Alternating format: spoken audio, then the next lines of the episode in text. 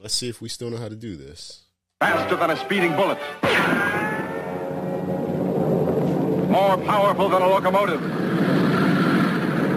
Able to leap tall buildings at a single bound. Look, up in the sky. It's a bird. It's a plane! It's Books Brews Bros.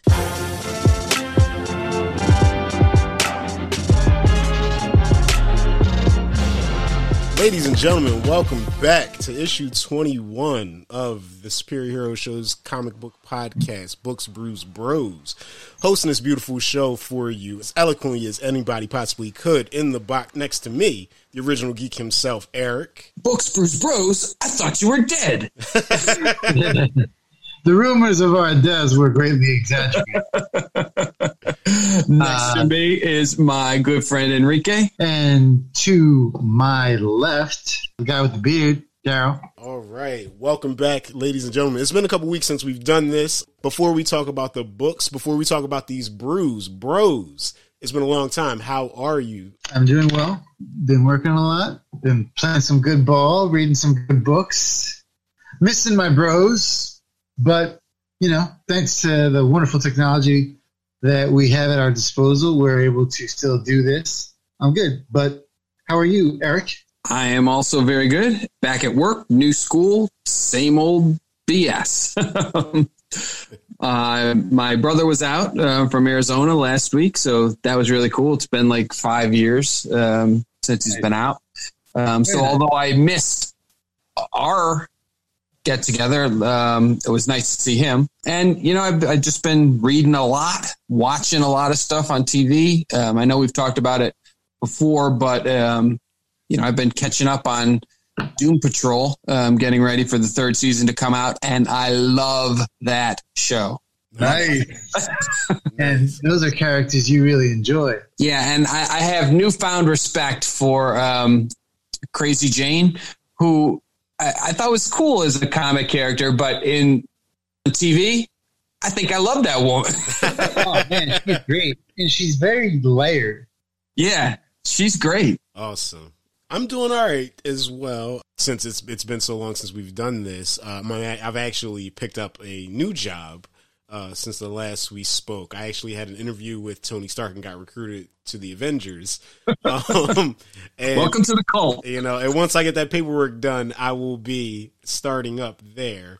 Um, Nice. so a nice little change of pace. You know, I'll also have an interview on Monday with uh, uh, a, a, a former, a past district that I've been with. So that's something else I'm looking forward to. So I mean, it's it's, it's I've been uh, times have been a little bit crazy, but I don't know. I've been fortunate. I've been I've been blessed these last couple weeks. So that's that's definitely something. And I've also been reading a ton of stuff and reading a ton of news and watching a ton of shows since we're into the Halloween season. Um, Malignant. Have either one of you watched it? Not yet. I have. I don't think I have. No, it's on HBO Max. Check it out before they take it off. All right, James Wan, the guy that directed Aquaman, um, he Uh-huh. directed this because he's a horror director. That that's his bread and butter. That's where he comes from. And this shit is so batshit crazy.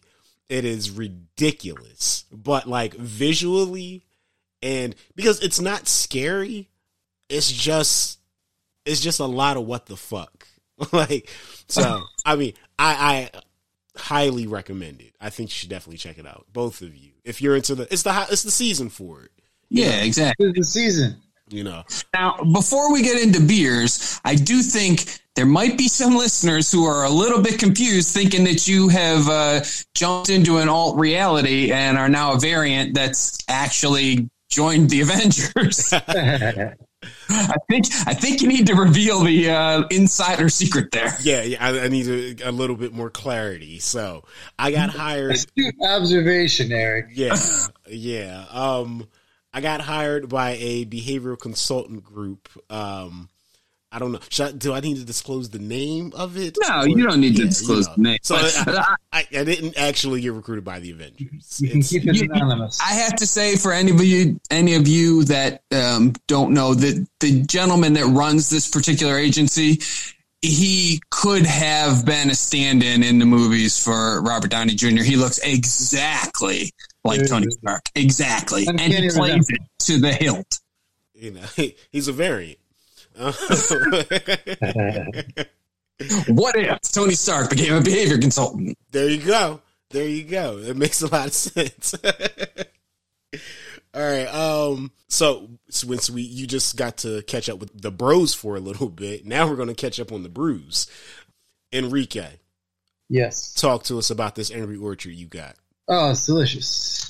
It's rich and angry and it's uh, Angry. crisp. It's crisp. It's delicious. I drink it and they pay me for it. Crisp apple. They don't, but if you would like to, have your people call mine. There you go. Or you can uh, contact us at the Superior Hero Show on Facebook, Instagram, or Twitter. You can reach Enrique through all of those. We have people standing by to uh, take your call. Yes. all D- uh, donate donate today to the Patreon page on the Superior Hero Show and Book and Bros. all right. Uh, Eric, you got a beer today? I do, taking advantage of the fact that we have skipped right through the end of summer. I am into fall and I am drinking a Dogfish Head pumpkin beer from Milton, Delaware. It's described as the beer for people who say they don't like pumpkin beers. It's not overpowering, has a nice clean taste, smooth finish, and you can find it on tap in many local restaurants. Wait, hold on. You said dogfish? Yep, Okay. Dogfish Head pumpkin. Pumpkin ale? Yep. I think we're drinking the same beer this week. Whoa. All right, there we go. Check that out. Listeners, this is a rare moment. Check that out. Well, well, I mean, of course, cheers to you, Enrique. Cheers to you, Eric. There you go. That is a Books, Brews, and Bros Care Bear Stare equivalent. Yeah, that, that's a first. That's a first. Check that out. Check that out. Normally, our bros drink different brews. Wow. Pumpkin season. There you go. You know what? Next week, because I think next week we'll probably do this. Uh, all of us together. We're doing it remote. Uh, let's let's link up next week, and you know what? We're all drinking Rolling Rock next week. That's All right. Gotta say the nano to you there, my brother. all right. Uh, Uh, before we get into these books, since we've talked about these bros and these brews, let's talk about this news. We've got a ton of, ton of, ton of news this week. Um, and let's start it off with something that probably affects the one thing that affects us the most directly, probably, I would think. Um, the Marvel Unlimited update. Uh, I check Marvel Unlimited at, at this point daily. Um, but they did a complete revamp from the ground up. It is not the same app. It is more streamlined. It's more sleek. I would say now it seems like they actually made it for a mobile device as opposed to before where it was definitely more tailored towards a, a tablet. Um, Along with this unlimited update, they debuted Infinity Comics. Um, the headlining name of on all of these Infinity Comics, of course, is Jonathan Hickman, Declan Shalvey. They did a X Men story that is a part of this. There's also a Captain America story by Jay Edidin from uh, Jay and Miles Explain the X Men. There's also Robbie Thompson doing a Spider Man story. I think he's also doing a Captain Marvel. He's doing a bunch of stories on there. Um, all types of different stuff. Like that's the main like hook for this uh, revamp of the app. Uh, I've had a chance to check it out. I've had a chance to read a ton of the uh, Infinity comics. I read the X Men one. I read the Captain America one. I've read the Spider Man one, the Shang Chi one, Shang Chi uh, Infinity comic. Um, and all in all, it's pretty cool. I like it. Um, of the Infinity comics that I've read, I would say the Captain America one is the best. That one is incredible.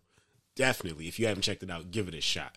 Uh, Enrique, I know you're always on Unlimited. So, what do you think about this uh, update revamp? I think it's great that they're finally doing like uh, some exciting new things with it. Even though the Jonathan Hickman, Declan Shalvey X Men story isn't like causing big news, I think it's still an exciting concept that they're creating comics like this, and this is canon. They wouldn't throw that word around loosely So the fact that it's canon, that's that's kind of exciting that they can create necessary reading, but with the you know digital component added to it. Nice. Eric, do you know that your uh, video is off? I did. I turned it off because I moved my phone closer to me, and I didn't want you guys staring at my nose the whole time. No worries, I got you. Eric, what did you think about this update? Have you messed with it yet? I have. Um, yeah, I I agree with you. Um, I, of what I've read so far, I thought the Captain America was the best. Um, I like the fact that they're doing, they're actually pushing digital comics now. Um, they've had other digital only comics from Marvel in the past, but they haven't really they haven't been easy to read. So I like the fact that this is so like Enrique said, so mainstream. Um, I, I think that that's a big a big plus, and I think it's going to really push the unlimited app. You're making it must see TV, Yeah, and you're giving it a chance because without it, if well, while people like us enjoy Marvel Unlimited and what is it now, DC Universe, DC Infinity, DC Universe Infinite. DC Universe Infinite. These weeks off, I learned exactly what the name of the app was. I read both of them, and I enjoy both of them. Oh, so do I. I was just on Infinite the other day. I enjoyed when DC Universe had, you know, the, the animated movies and TV shows and theatrical releases all on the app.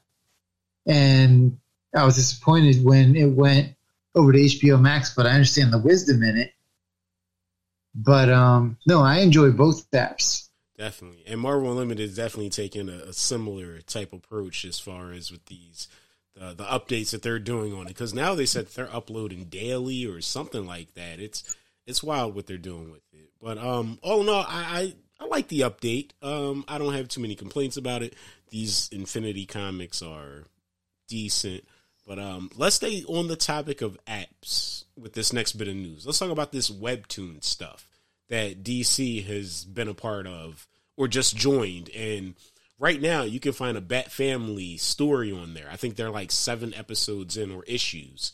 And Webtoons is basically the pioneers for this whole vertical scrolling comic book thing, except for you're either going to get like like their DC stuff isn't continuity. It isn't what's going on in Fear State. It's none of that. It's it's specifically geared towards a specific audience, and it's fun, you know. Like and it's free first and foremost. So definitely get this app and check it out if you if you can. But it's like to go back to Marvel Unlimited. I like the Infinity comics they're offering. They're in continuity, and since you know we already have Marvel Unlimited, it makes a, it's cool. You know, it's a dope upgrade. But if I'm somebody that's reading X Men in print, and then it's like, oh, I need to know what's going on with Logan and Kurt, for me to have to get Marvel Unlimited to read this story to see what happens, it's not worth it. You know, like like until they they bolster their library a bit of these Infinity comics, um, I would say that that the upgrade in itself isn't a selling point yet. You know, I think that they need to build it up a little bit more. But this webtoon stuff, it's it's definitely worth checking out because I mean, I I the Batman story is cool. I read a lot of independent stuff as well, and and uh, something that I was put on a while ago, Tower of God, some type of South Korean manga. It's on there, and I checked it out, and and it's really cool. And just as a comparison for this vertical scrolling comic book, the webtoons, which is I think the pioneers of it, it's a lot more clear. You know, the clarity, the quality of the images. Um, it's designed specifically for that. So, uh. Have either one of you checked it out yet, or nah? I have not because I was think I was fooled by the name. I thought it was more cartoons. Um, and we but, know Eric don't do anime. I'm getting there, but slowly. Um, and knowing that it's you know digital comics, um, uh, that I'll give a shot. You know, just to see what it's about. Um, and I think it would be a great thing. Just think if you are if you have young children, you're trying to get them interested in comics. What better way than put an app on their phone for free that they can read stuff on? The sales for the or, or viewership or streaming or whatever it was for the Bat Family webtoon comic, I think they said exceeded the sales of the Batman in print comic. Wow. Like that's it. If you want to get these kids reading, you got to do this what you have to do this type of stuff. That's interesting. I for a very long time have been an advocate of comics being a, a way to get uh, children to read. Um, it, it definitely helped me. Like I was illiterate for longer than you should be. I repeated fourth grade, and if it wasn't for comics given to me by my uh, awesome Uncle John, I might have been illiterate to this day. I had no reason, no interest in education in any form or fashion. And now it's your career. And now uh, it's my career. There you go. There you go. You, you can say it. You can say it. oh, dude, I was a very challenging student, but I had very patient people. And comics were what got me into reading, and it got me into reading other things. And at the very least, I have a good vocabulary because of it. There you go. There you go. You got a niece and nephew. When they get old enough, webtoons. There you go. That's it. Webtoons, DC Universe Infinite, Marvel Sounded Unlimited. All right, let's uh let's let's go over some more news. Continue. Damn, we're only on like two things. Joe Bennett has been uh well, Marvel breaks ties with Joe Bennett, removes Immortal Hulk artist from upcoming projects. A 27 year relationship has been severed because uh, Joe Bennett is apparently anti Semitic and has been slipping in shit in his art for years. So, um, any thoughts on this? Well, my biggest thought is um, you always have to be careful what you do in your um, youth because you may think it's not going to come back and bite you. But if he didn't draw that political cartoon when he was a child, he wouldn't be in the position he's in today. Um, that being said, I think Marvel was kind of forced to cut ties because once Al Ewing said, I will not work with this man again, and you know, they were like joined at the hip, what's Marvel gonna do? Yeah, Right. yeah. I mean, after Jonathan Hickman, it's within Marvel. Is it Al Ewing? Like, who else is like for their star writers? yeah, probably probably Al Ewing. I mean Donny Cates would probably be in there. Oh yeah, Donny Cates. Donny Um, Cates is definitely in the conversation. um, Zdarsky, yeah. Um, but Ewing is like the probably the biggest name because Immortal Hulk became such a huge thing. Yeah. You throw Gerry Duggan in the conversation. No, Mhm. Immortal Hulk is a is a smash hit. That is a undisputed. You know, no conversation needed to to say that that is a good book and that that creative team is exceptional and that would be a sad exit when that concludes, which will be when in like October. a month. Yeah, what issue number? fifty. Fifty. Issue number fifty of the Immortal Hulk that Eric and Daryl have been talking about since Jump Street, since issue one. Yeah, we're going to talk about it that week. Yes. I think we're going to talk about that that week, and we're going to talk about the Nice House on the Lake number six in November. I think we've already mm-hmm. decided that. when we do talk about Immortal Hulk number 50, I'm going to break out the, the short box that I picked up. nice, Oh, there you go. nice. Yeah. As an homage. And we can explain what a short box is. Yeah. Definitely do that. Definitely do that. But uh Joe Bennett, uh that's all we got for him. I mean, he's gone. So I don't think anybody's fighting to keep uh, an anti Semitic person you know, in the industry. All right. Next bit of news. Hawkeye trailer came out a couple weeks ago. Very Matt Fraction, very David Aja. I've watched it. Enrique hasn't watched it. I have not watched it, but I did read every single issue of that run. Eric has watched it. I have. And Eric said that it moved up on his list. Yes. Um, I, when they were going through all the Marvel shows coming out, you know, and they said they're going to do another Hawkeye series. I was like, oh, cool, Hawkeye series, got to watch that. Just like I said, oh, cool, Loki series, got to watch that.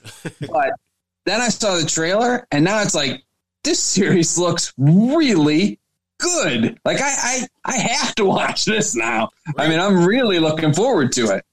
Yeah, I mean, I saw it and I was very interested, like, like super interested my brother had watched it and he was like, "Nah, I'm good. I'll pass. I'll wait until it's over." I'm like, "Damn, really?" Like I've heard a lot of I've heard more mixed opinions on this trailer than anything else, which is crazy. Hmm. You know, it's super I'm gonna look at it. Yeah, yeah, you should check it out. Check it out. But are you checking it out now or Yes. Yeah, oh, okay. cool, cool. All right. Um yeah, a lot of fraction, a lot of Aja. Um it looks like a lot of fun, and I really like the Christmas setting. I really, really like that because because I would definitely like I had this idea a couple years ago that I think that Marvel Studios like if we see a character who if we see characters and they have a relationship progress, we should definitely see them like get married and we should definitely have like they used to have these these big wedding issues we should have a, a wedding movie that's specifically a Marvel Studios thing. And and I think if it's uh Peter and MJ, or it could have been Tony and Pepper, whose wedding we saw. Like they could do somebody, but I definitely think that we should get a wedding movie because I think that like this type of stuff is is what's is what will keep the franchise fresh. Like right we're doing a little Christmas thing here. Then I heard they got a Halloween special. I'm like, all right, cool. Like Werewolf by Night, let's do it. Mm-hmm. You know, so I, I would definitely want to see more more type of stuff like that. Yeah, I think it will be interesting. Um, they they hint in the Hawkeye trailer at how he, you know, was supposed to be spending Christmas with his family. He sends them away to be with his Hawkeye family. So like that's an interesting dynamic that they're setting up. Um, I just I really am excited to see where they go with this.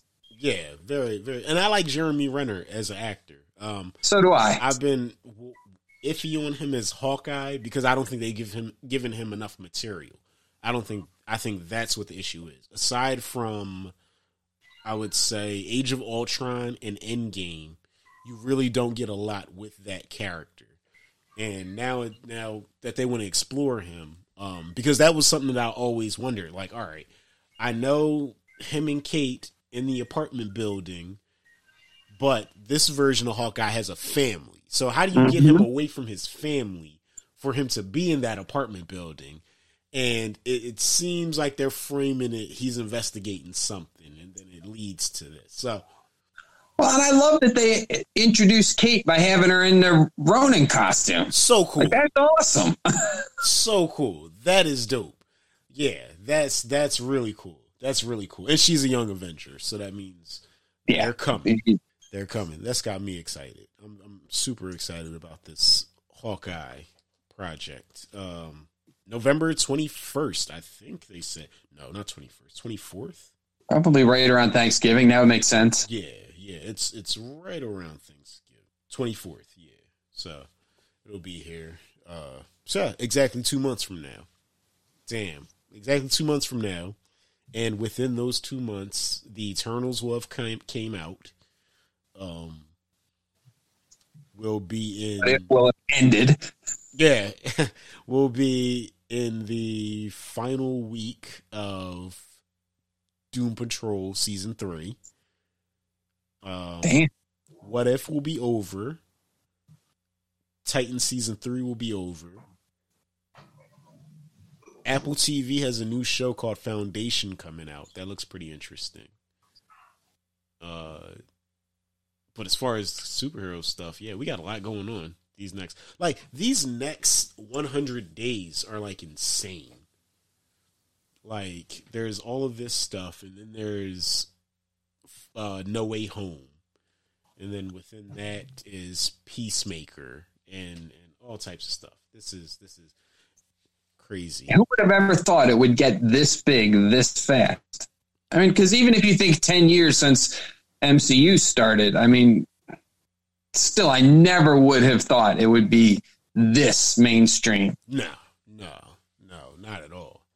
Not at all. Like, I mean, it moves the needle in pop culture. Like, Yeah. yeah, yeah. Like it's it's. I think it's Marvel Stadium in Australia, in Melbourne.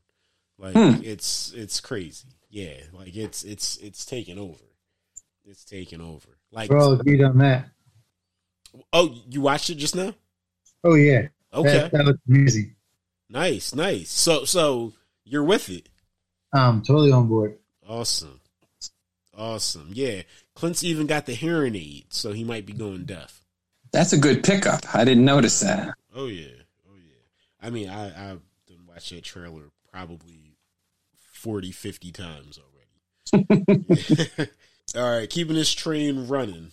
All right. Uh in January, spinning out of the pages of House of X, we have Sabretooth number one coming from Victor LaValle, Leonard Kirk, and Rain Beredo. This is after Inferno. This seems to be on Krakoa.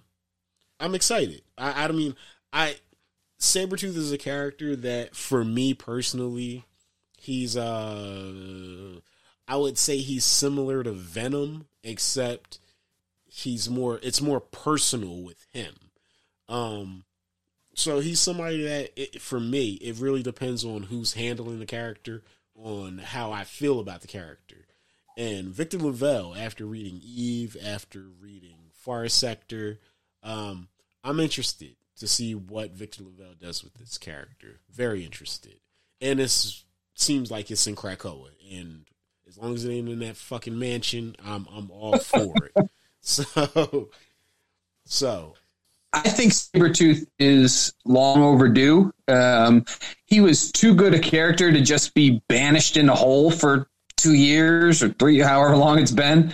Um, and I hope that when they bring him out, it's not the kinder, gentler Sabretooth that we've seen multiple versions of. Um, after being the mutant outcast of society, I want him ripping people's heads off. I mean, the cover of that number one looks like this is not a kind, cuddly saber tooth. Good. Yeah, yeah, like shit is on I fire. agree with everything you guys are saying, but I also really want to see him just being able to keep it cool to enjoy Krakoa for a minute. Because you know he's going to fuck it up for himself sooner or later. I would like to see him, like Apocalypse, got a chance to really like interact with the other characters. And Wolverine drinking with Magneto was one of the coolest moments of the Krakoa era for me. And, and then he revealed that he peed in Magneto's helmet when he borrowed it. That's pretty disgusting, but I mean, But like, what a wild story! That's why I think that everybody you guys mentioned was totally applicable. But people that, in my opinion, would be part of the conversation would be guys like Gerry Duggan and Benjamin Percy. Yeah. Like, Yeah. I, I, the only thing that I think of is like if you're if you're Victor Creed, you know, if you are Sabretooth, how do you justify that they let Apocalypse be on the Quiet Council, but you had to go in the hole? exactly. Like I would burn Krakoa to the ground if I was Sabretooth, and I wouldn't feel bad about it. Right. yeah, yeah, that, uh, yeah. I mean, yeah, Apocalypse is pretty much as bad as it gets, and, and Sinister's on the fucking Quiet Council as well. Yeah. it's like, come on, bro. Like these dudes are horrible, and yeah, yeah. I mean, he's a mindless killer though. Like that's what they can say. Like, Sinister did a Morlock massacre, and he brought about a demon invasion from Limbo. yeah, he's horrible. Yeah, but he gets a pass. Yes, He dresses well. it's it's the cape. That's what it is. It's the cape and the red boots. That's what it is. Sinister's a trip, man. Sinister's a trip. Uh, uh, I'm gonna miss when Hellions is over. Goodness. Me too. Because it's like the last. It's great. Good, it's the last good X book. Um, damn. Uh, next bit of news. X Night- Force is still good. X Force. X Force is is. X Force is alright. X Men has potential. Yeah. Yeah. X Men does have potential. I thought it would have more than that, oh, but sword. I'm not giving I'm up sorry. on it yet. Sword. Sword is still around. Sword is good. I like Sword. Yeah, sword is still around. All right. Uh Nightwing 87, according to Bruno Redondo and Tom Taylor, is going to be one continuous image, the entire issue. It's just going to be um I guess a big ass poster, you know. I'm super looking forward to it. I think this is super cool. Uh this Nightwing run from Tom Taylor, who is probably the second greatest writer on the planet right now. Um, I think that that this is a super cool idea. It just makes the run that he's doing more innovative and just more fucking dope. Like this this is this is insane. Um, I know we've all been enjoying Nightwing since Tom Taylor has taken over. Um, we've In all been art and writing. Yes, and Yes. yeah, for Bruno Redondo, definitely. um, we've been enjoying Tom Taylor. We've been enjoying Tom Taylor. Period. You know, but um, but this one continuous image thing. This is something interesting. This is something that, as far as I'm aware of, has never been done before. So Not to this extent. I mean, I've liked this concept going back to the days of um, Gene Colan used to do it on Daredevil, but he would do it for like two pages that would show Daredevil going through a, a, a an arc. But to do a whole book like that, that's impressive. I completely agree.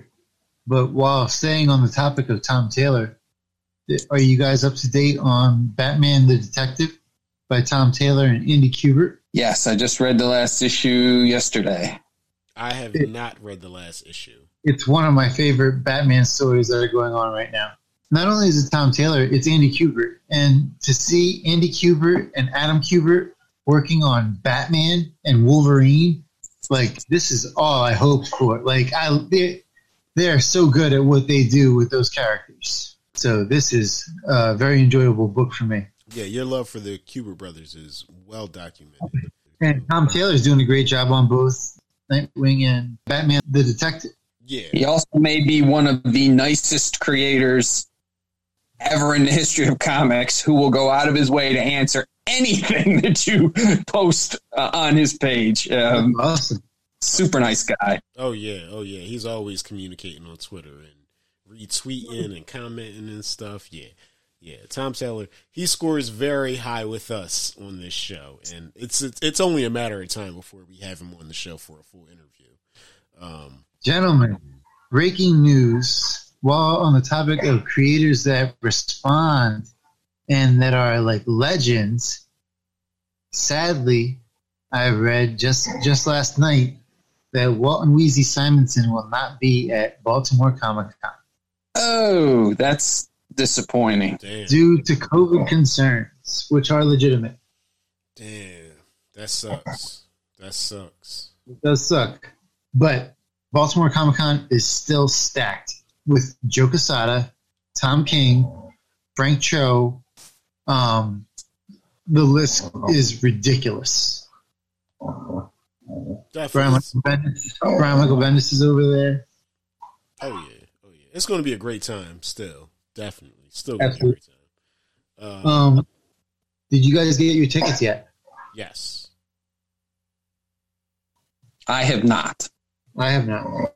I better get on that though, because it's going to be selling out Did you? Saturday. Saturday. Saturday. So proceeding in a solicitation for December, Justice League 2021 annual number one, written by Brian Michael Bendis, art by Sanford Greene, is going to be featuring the Justice League versus the Legion of Superheroes. Um, I mean, I have mixed feelings on this. Uh, you know what? I don't have mixed feelings on this. I don't really care for Bendis' Justice League, and I didn't really care for his Legion of Superheroes. So, uh, aside from Wonder Woman coming back from wherever the hell she's been, um, I really am not looking forward to this. I'm going to read it um, when it comes out digitally, but eh, this is mid for me. Yeah, I mean, Bendis is he has a thing for Legion of Superheroes. Um, well known. That's one of those books he loves to write. Now, that doesn't necessarily mean that he writes it all that well. Um, I've liked some of his stories that he's told, others I have not cared for much at all. And we all know my feelings on the current Justice League run, so I won't go there again. but I am still kind of looking forward to, to, especially if it goes beyond the annual. I mean, I think if you're going to do a Justice League versus Legion of Superheroes, you can't tell that story in, you know, 30 pages. It has to be longer. And my hope is that um, with Infinite Frontier ending and Darkseid talking about the Great Darkness, which happened to be one of the greatest Legion of Superhero stories ever told, uh, that somehow this all ties in. That's that's my geek theory. That's my geek dream. yeah, this uh yeah, um, goodness. Infinite Frontier. All right. Um I'm not talking about it this week. Or you're not talking about this week, right, Eric? No. No, I am not. Okay. Um I'm probably going to talk about it next week cuz I think the only issues we haven't discussed are 5 and 6. Yep. And I think And we probably would have if we were recording. Yeah. Weeks. So I'm thinking next week we should definitely just talk about Infinite Frontier, um, just to touch on it because it, it was. I mean, I I'm excited to see. I'm excited for the possibilities of it. I don't know if I trust DC though. Yeah, um, there is that. You know, like that's that's where I'm at with it. If they actually make Obsidian a cool character again, I will be totally on board with that. Um, when they originally created Jade and Obsidian, I thought he was awesome. I loved his costume. I loved his powers. Then they turned him into this schizo who's out to just destroy the world. Um, and the character has really bounced around and had no rudder um, for a Did he long de- time. Did he debut in Zero Hour? No, he actually debuted way back in um, Infinity Incorporated, which was a spin-off that um, Roy Thomas and um, Jerry Ordway did off of the um, Justice Society. The goat. Yes, one of them. Every time I hear Roy Thomas, all, all I know that's that's the goat right there. All right, uh, goodness, goodness, more news. We got so much fucking news. This is crazy. There's a lot of news. It's a lot of Well, news. don't record for a month and the news builds up. This is what happens. This is what happens. So, starting in December, World of Krypton, Krypton, as Marlon Brando would say. It's, it details the final days of Superman's birth planet, focusing on Jor-El, written by Robert Venditti, illustrated by Michael Avon Oeming. Um, it's it's basically about Jor-El in the last days. We've uh, seen a couple preview images for the issue, and uh, I'm going to give it a read. Honestly, um, I like modern modernizations of origin stories. Uh, even though origin stories you can get beaten beat over the head with them, I like these these these modernizations because it gives the filmmakers an idea of what to do or how to do something correctly. So until they do it correctly, I'm all for them doing it over in comics, you know. But once they get it right in film, don't ever do it again in the comic. That's, that's pretty much how I feel about it, you know. So uh, I'm excited for it. I, I'm looking forward to it. I'm going to pick up the first issue. If it's good, I'll keep reading it. If not, I'm going to wait until it's on DC Universe Infinite. Uh, Eric, what do you think about this one? Yeah. I hope that they can tell a compelling story. Um, just realize that again, I am speaking with the wisdom of ages. You know, even if they focus on Jor-El, they've told Jor-El stories before. We all know about his conflict with the Science Council. We all know about Zod and you know the the guys that get sent to the Phantom Zone. So they're going to need to come up with something other than a way to fill pages before the planet explodes. Um, I hope that they can do it. I'm I'm giving them the the rope. I just hope that they don't hang me with it. Yeah, yeah. Enrique, what you think? Eric, do you remember around the time of uh, Our Worlds at War and Emperor Joker? At one point, they did a Ed McGuinness drawn story of Superman returning to Krypton and like going on an adventure with father and mother. Yes, I do. that was one of my Before favorite. Krypton returned to Earth. Right, right before the bottle city of Kandor um, came out of the bottle. Right. I feel like they got rid of that prematurely, sooner than they should have. There was a lot of potential there. I mean, I think that the, the reason they didn't do more with it back then is back then they were trying to maintain continuity. If they would have done it today in today's DC, you could have carried that thing on for years. Yeah, but wasn't that around the, the time of the new 52? It was before it, but Right. you know, at least they were trying to stay in continuity back then. You know, it's not this free for all, tell whatever story you want, Wild. West that we have now. Yeah, anything Um, goes. I'm, I'm not a fan of that. I like a clear, tight continuity. Yeah, I, I can't tell you how um, tired I am of talking to Daryl about storylines and saying, but which character is this? Is this from Earth One, Earth Two, or sixty five? Which which one is it? Yeah, And they, like it doesn't matter. They're just telling a story. Nobody cares. No. yeah. Is that what we think this is? This World of Krypton? Is this a? Uh, see, I, I think I'm Marlon Brando now. Is that what we think this is? Is this uh, just a different universe, or I mean, I don't know. I don't know. This could be the ultimate universe for DC. Could be. You know. Yeah. All right. Well, let's let's talk about uh, something that is in universe in DC, starting in January, penned by current Detective Comics scribe Mariko Tamaki, illustrated by Ivan Reis, Danny Miki, Max Raynor, Amaki Maki Neopol, Neopan, uh, and Jordie Bellaire, who colors like everything. Uh, we have a 12 issue, 12 week series, Shadow of the Bat, that's going to focus on Arkham Tower, a new facility in downtown Gotham that's designed to hold Batman villains since Bruce won't be in Gotham. Uh, this this 12 issue, 12 week series kicks off. Uh, what do we think? Are we anticipating this? Excited about it? It seems like it's going to follow Fear State. It's going to follow Joshua Williamson's four issue arc, and then we're going into this.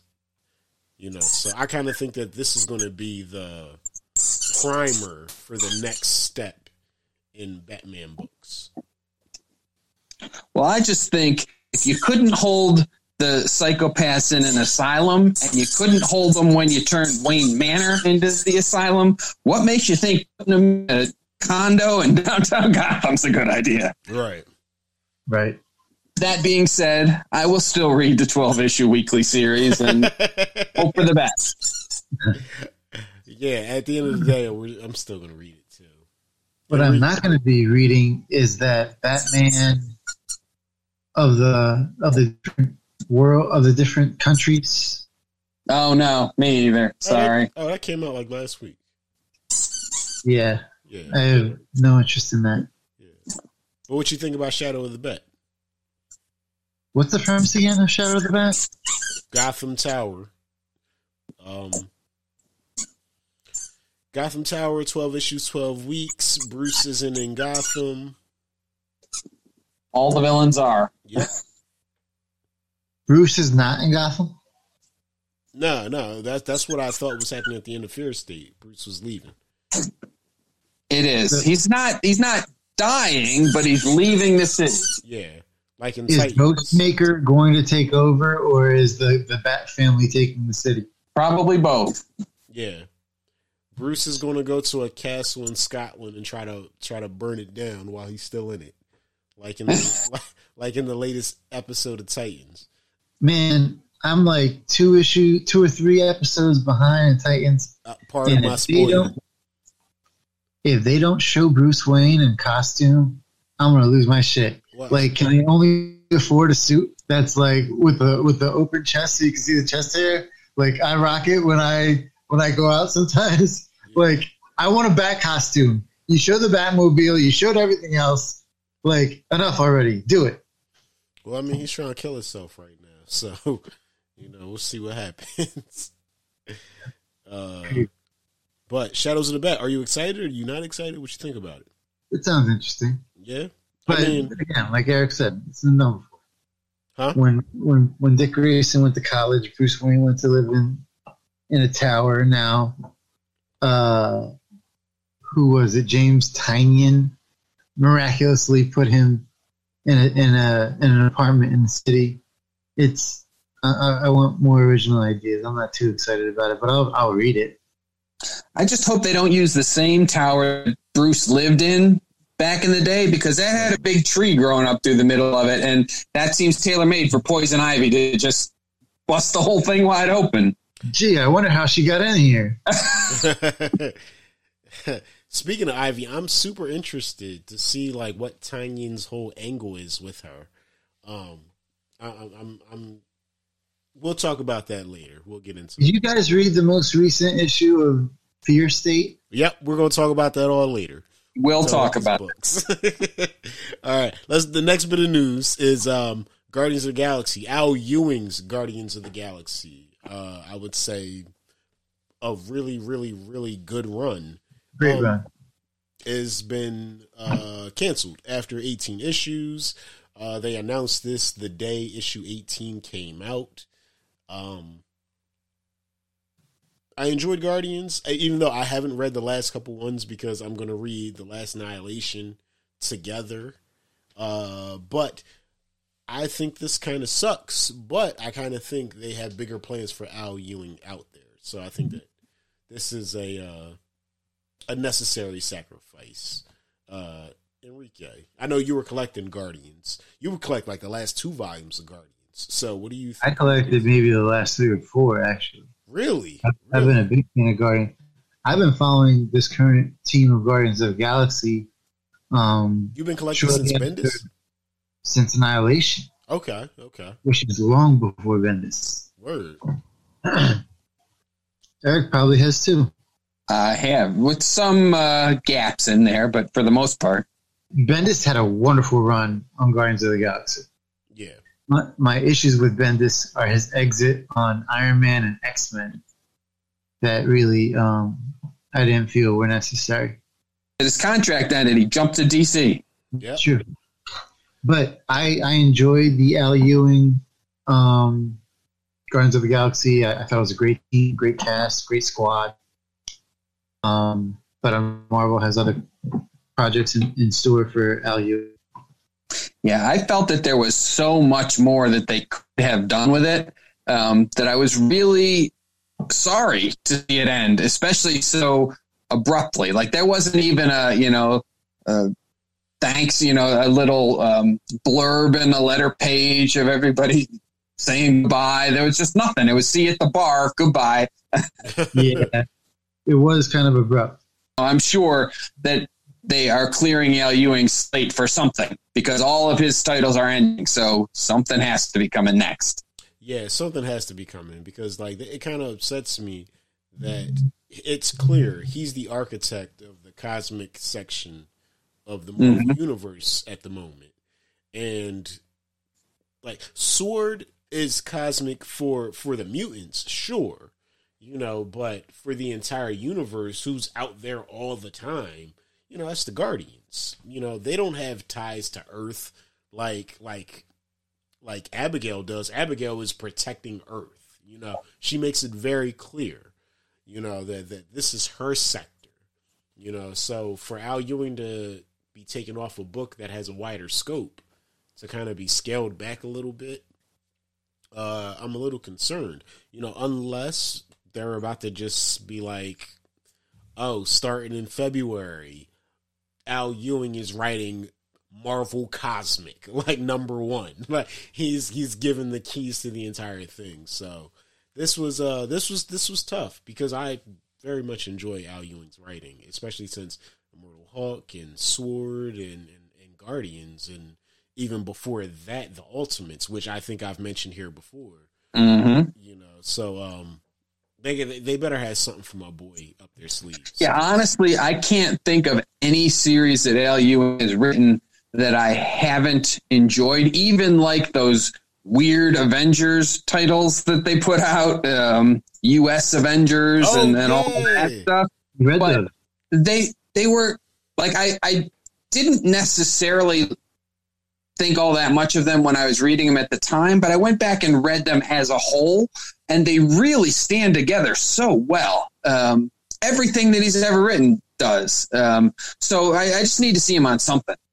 Yeah, he, he's got to jump on something. He, he's too talented for his only gig to be sword going forward. It's it's there's got to be more to it. It's got to be, got to be. All right. Uh, is Brian Michael Bendis the next writer on Batman in light of this four issue arc by Joshua Williamson being announced and this twelve issue, twelve week arc run by Mariko Tamaki? uh, is is uh, Brian Michael Bendis going to be the next writer on Batman? Uh, Enrique, let's start with you. What do you think? I think if it's not him now, it will be eventually. I think that he definitely has a Batman story to tell. Um, Does he have a good Batman story to tell? well, that's that's the question. Um, That's rat. Justice League disappointed us a little bit. Superman disappointed us for several reasons. A little bit. A lot of it. Introduce. Uh, You stopped collecting Justice League. Oh, I stopped. Or I did. I stopped collecting Justice League and I stopped Superman. And before I was on board because I really did enjoy Brian Michael Bendis' Man of Steel with Jose Luis Garcia Lopez, which was so huge that that legend came out for that story. Um, but since then, things have been hit or miss. I enjoyed Event Leviathan and I enjoyed his Young Justice run, but I'm hoping that he has a good Batman story up his sleeve for DC. What about what about you, Eric? What do you think about Bendis on Batman? I'm a little torn. Um, I Bendis is, has produced so much good stuff in the past that I think he probably do a great job on a Batman story. Um, uh, it's just that his his most recent stuff has been kind of scattershot, and so now I'm a little concerned. Maybe if they um, make um, put him on the new Batman, you know, so then um, he can discover some way to get Steelheart skin, and then uh, you could you could bring the Luke Cage thing back um, in DC. That might be better, but I, I'm I'm just not sure. Uh, I'm very torn.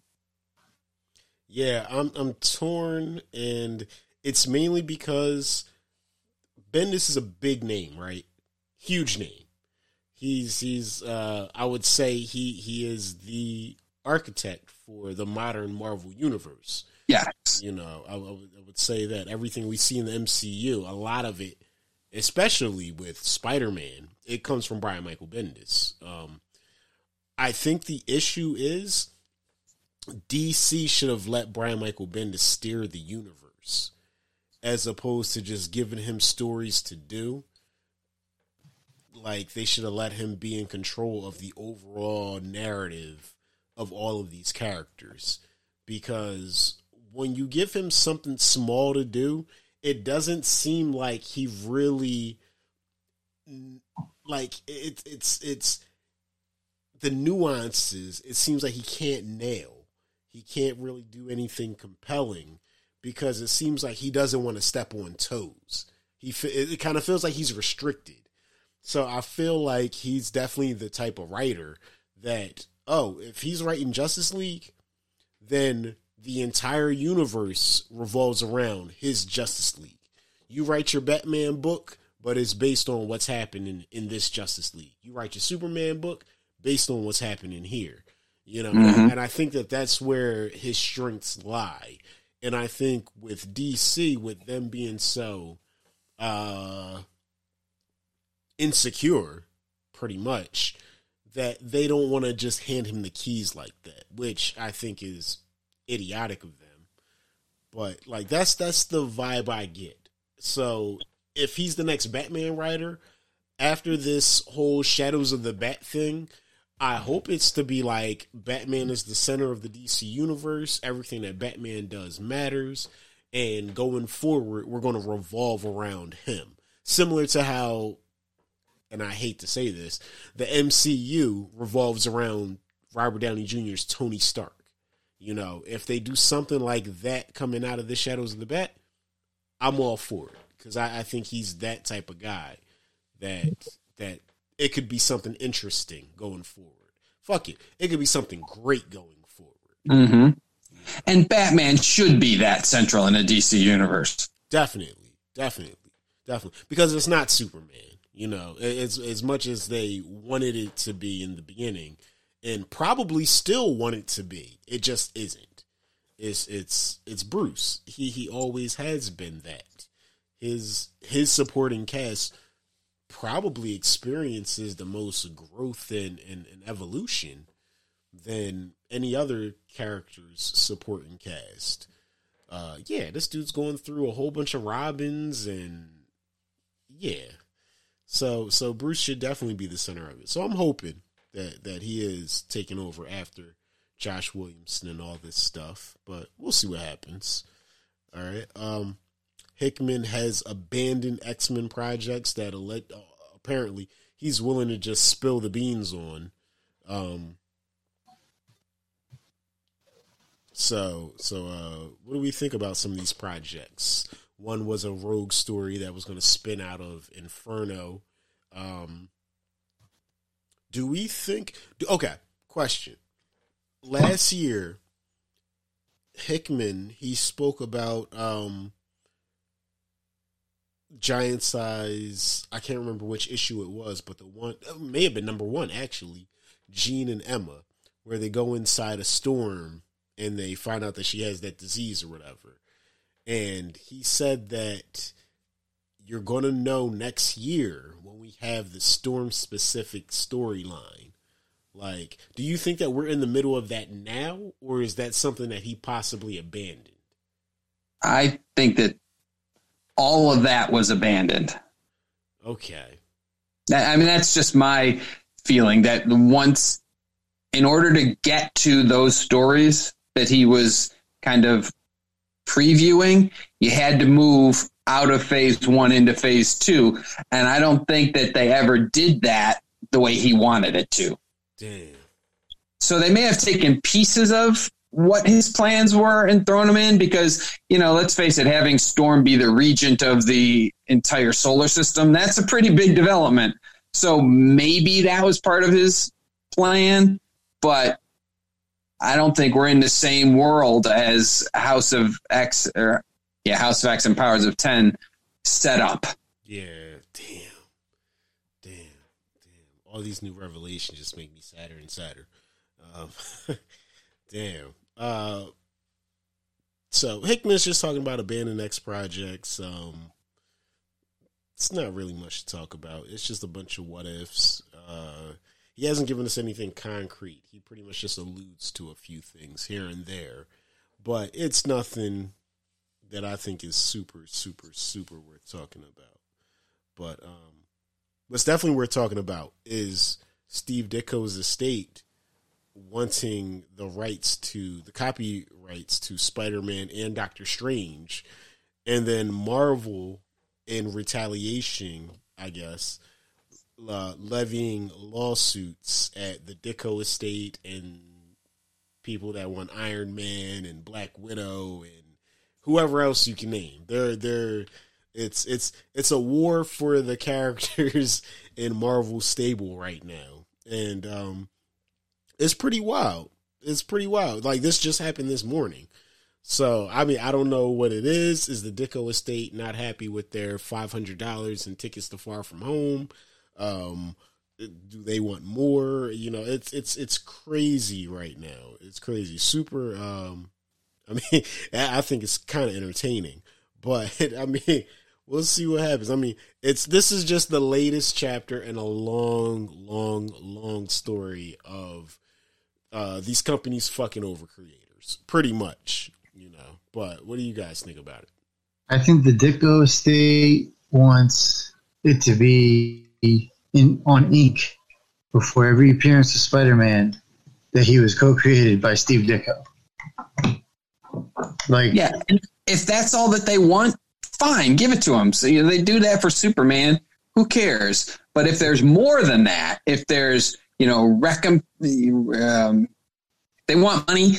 if they want to have reparations. creative control, then I'm not into that. Because if you read the first article that came out this morning, it said that Marvel could continue to use the characters in the movies and in comics, but there were certain elements of the character that the Ditko estate would have control of, like the costume, the name Peter Parker, the shooting webs, casting spells. Um, wow. it was like basically anything that made the character Spider-Man or Doctor Strange, they would have control over. So, Wow. Uh, what would that get them? You, you could have them standing still, Yeah, yeah. looking, looking surprised. You could have a dude standing there with a camera taking pictures, and you'd be like, "Oh, that must be Spider Man." Peter. Their, their hands are behind their backs. yeah, this, this shit is wild. This is wild. This is uh, I They're going to set out a yeah, I mean, but could you imagine, like, all right, let's say the Ditko estate won. Could you imagine, like, all right, I'm getting Amazing Spider-Man 75, and then the next book I get, it's like uh, Amazing Arachnid Dude. number 76 you know like You what got to wear that costume that he wore with the the paper bag and the Fantastic Four uniform.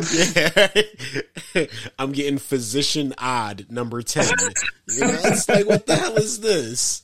Like, it, it's, it's wow. It's wild. I mean, I mean, I don't think, you know, in the universe that we live in, that these estates are going to win because, you know, Disney, the mouse, Mickey has the best lawyers in this universe.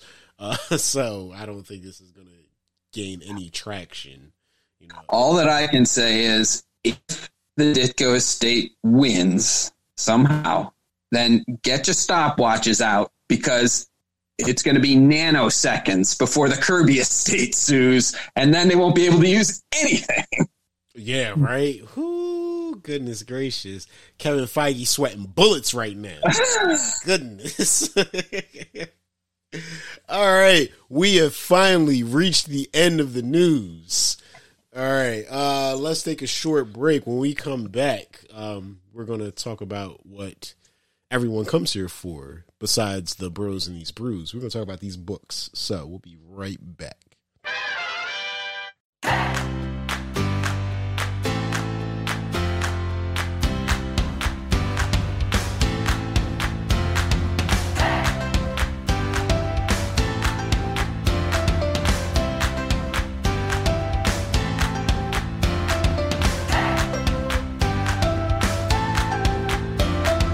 There's something for every imagination at your local comic shop. Visit ComicShopLocator.com to find a store near you. All right, we're back after probably the longest break ever.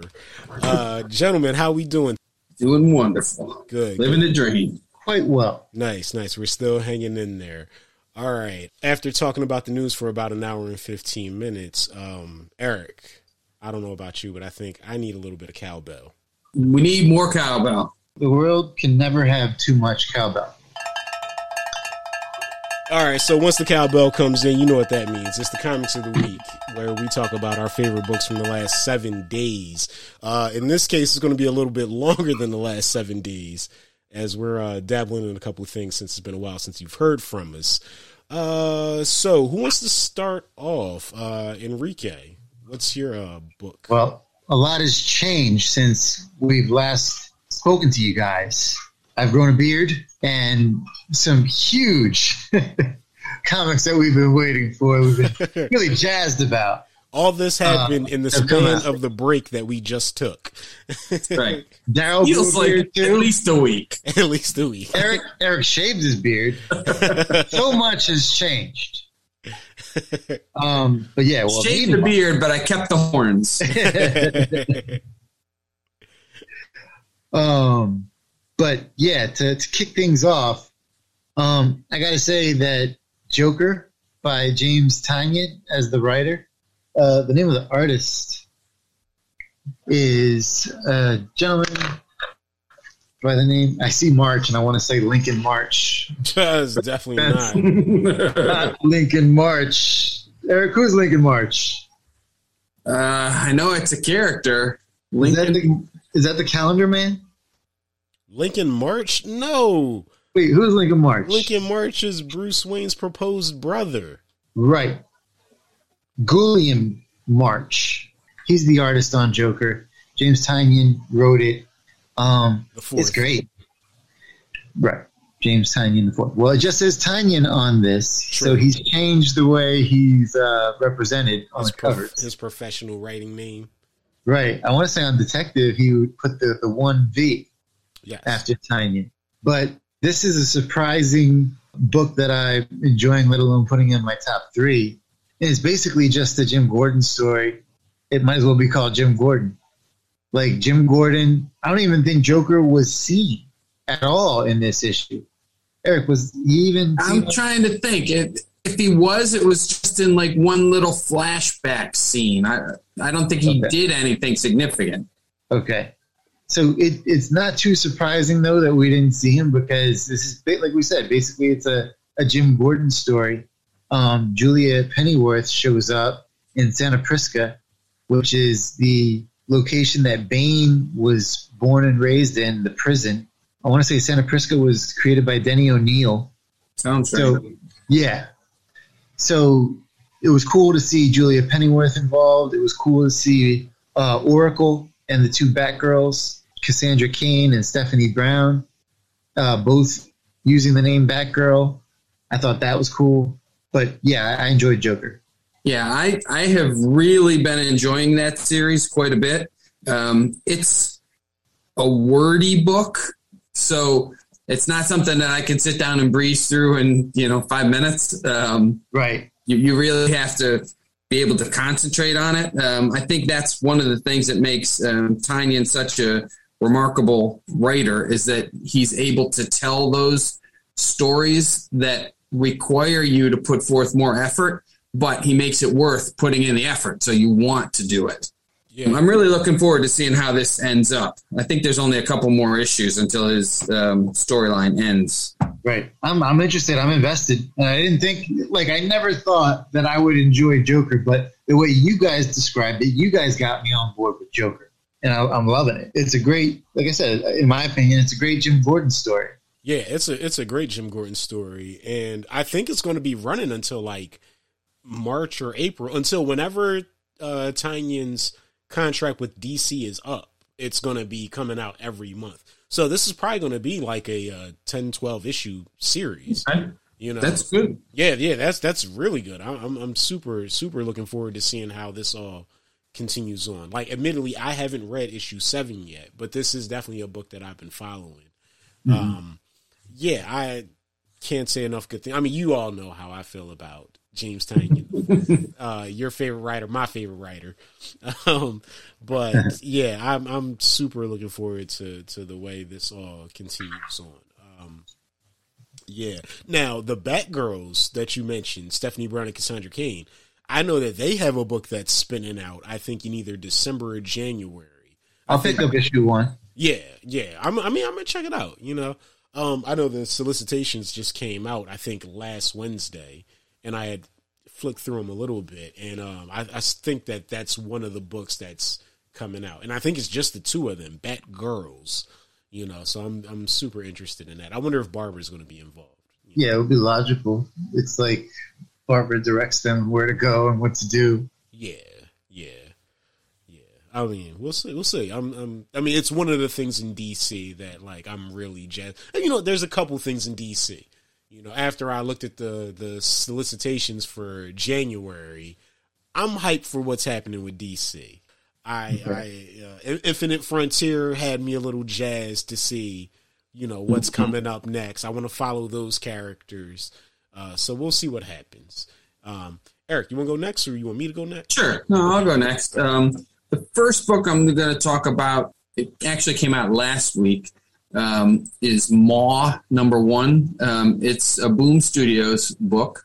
It's written by, and this is interesting because I don't know if this is this person's full name. It's I, I seem to recall a writer by the name of Jude Ellison Uh-huh. in the past, but this is Jude Ellison S. Doyle. So I don't know if that's two people stuck together or if that's his whole name. That's an alias. That's an alias. It could be Um, a new name. Yeah, and then it's drawn by A.L. Kaplan, who I really don't know much about. But um, last, uh, Darryl was talking about some uh, movies and stuff that come out around Halloween, and you just got to get into the, the spirit of it. This is one of those kinds of books. Um, it's also like a female empowerment kind of story. Um, it doesn't the first issue doesn't reveal all that much. It just kind of really sets the stage. Um, but it introduces um, the two main characters um, both women friends. Um, one of them has been recently raped. Um, and so she is very kind of angry and bitter Oh, with the world. Yeah. So they go to this retreat, women's empowerment retreat, that the other friend knew the woman that's running it. So they go there. Um, the the girl that has been raped decides that like she's she's angry and she doesn't want to get into any of the touchy feely things. So she pays a guy to take her to the local bar. When she goes in the bar, she gets drugged and raped again. What so fuck? it's it's not a happy book. Um, but then she goes back to the group and they're they're doing this process where they envision their abusers and how like what they would like to happen to them and they kind of project all of this negative energy and then give it to this tree to kind of let it go Okay. well, it seems like this main character did the envisioning part, but then didn't let it go. So this malignant spirit winds up taking over her body, and she goes out and gets bloody revenge on the people that have wronged her. Um, Wow. But she doesn't quite know what's happening. Like she blacks out, and then she comes to, and she's covered in blood, and so it's it's a Some Jekyll and Hyde shit. yeah, yeah, but it's it's really well written um, for a first issue. I, I really enjoyed it. Wow. Did the cover get you, or did you know this was coming out? No, um, it's I would say the cover got me. It's black and white, um, and it has this kind of creature from the Black Lagoonish looking figure on the front. Um, so that's what originally grabbed me. And I said, "Oh, it's a number one, so I can start right from the beginning." Okay. Damn. Yeah, that sounds that sounds like right up my alley. And and I can't believe that I missed that at the show. I like the way you discovered it. I thought that was cool. Yeah. Yeah. Yeah, that sounds dope. Um damn, I'm so mad that I missed that. I'm going to have to check that out. I'm definitely going to have to yeah, see. I think you should. It, it's good. It's worth it. nice. Nice. That sounds interesting. Very interesting. Very interesting. Wow. All right. Um, I'm gonna go next, and usually I'm like long winded when I talk about these things, but I don't have much right now because I'm talking about a book called Primordial, number one, written by Jeff Lemire, art by Andrea Sorrentino. If you're into conspiracy theories, political thrillers, if you're into uh, Cold War things, you should definitely check this book out. Uh, it, it, it, it, I can't go into it without like touching on spoilers. So I, this is going to be like the shortest review I've ever done. like, like, if you're into Shorter than seven secrets? There Well- are these seven secrets. I can't tell you what they are. was shorter than Seven Secrets. I can't tell you anything about this book. I think that it's we're only on number one.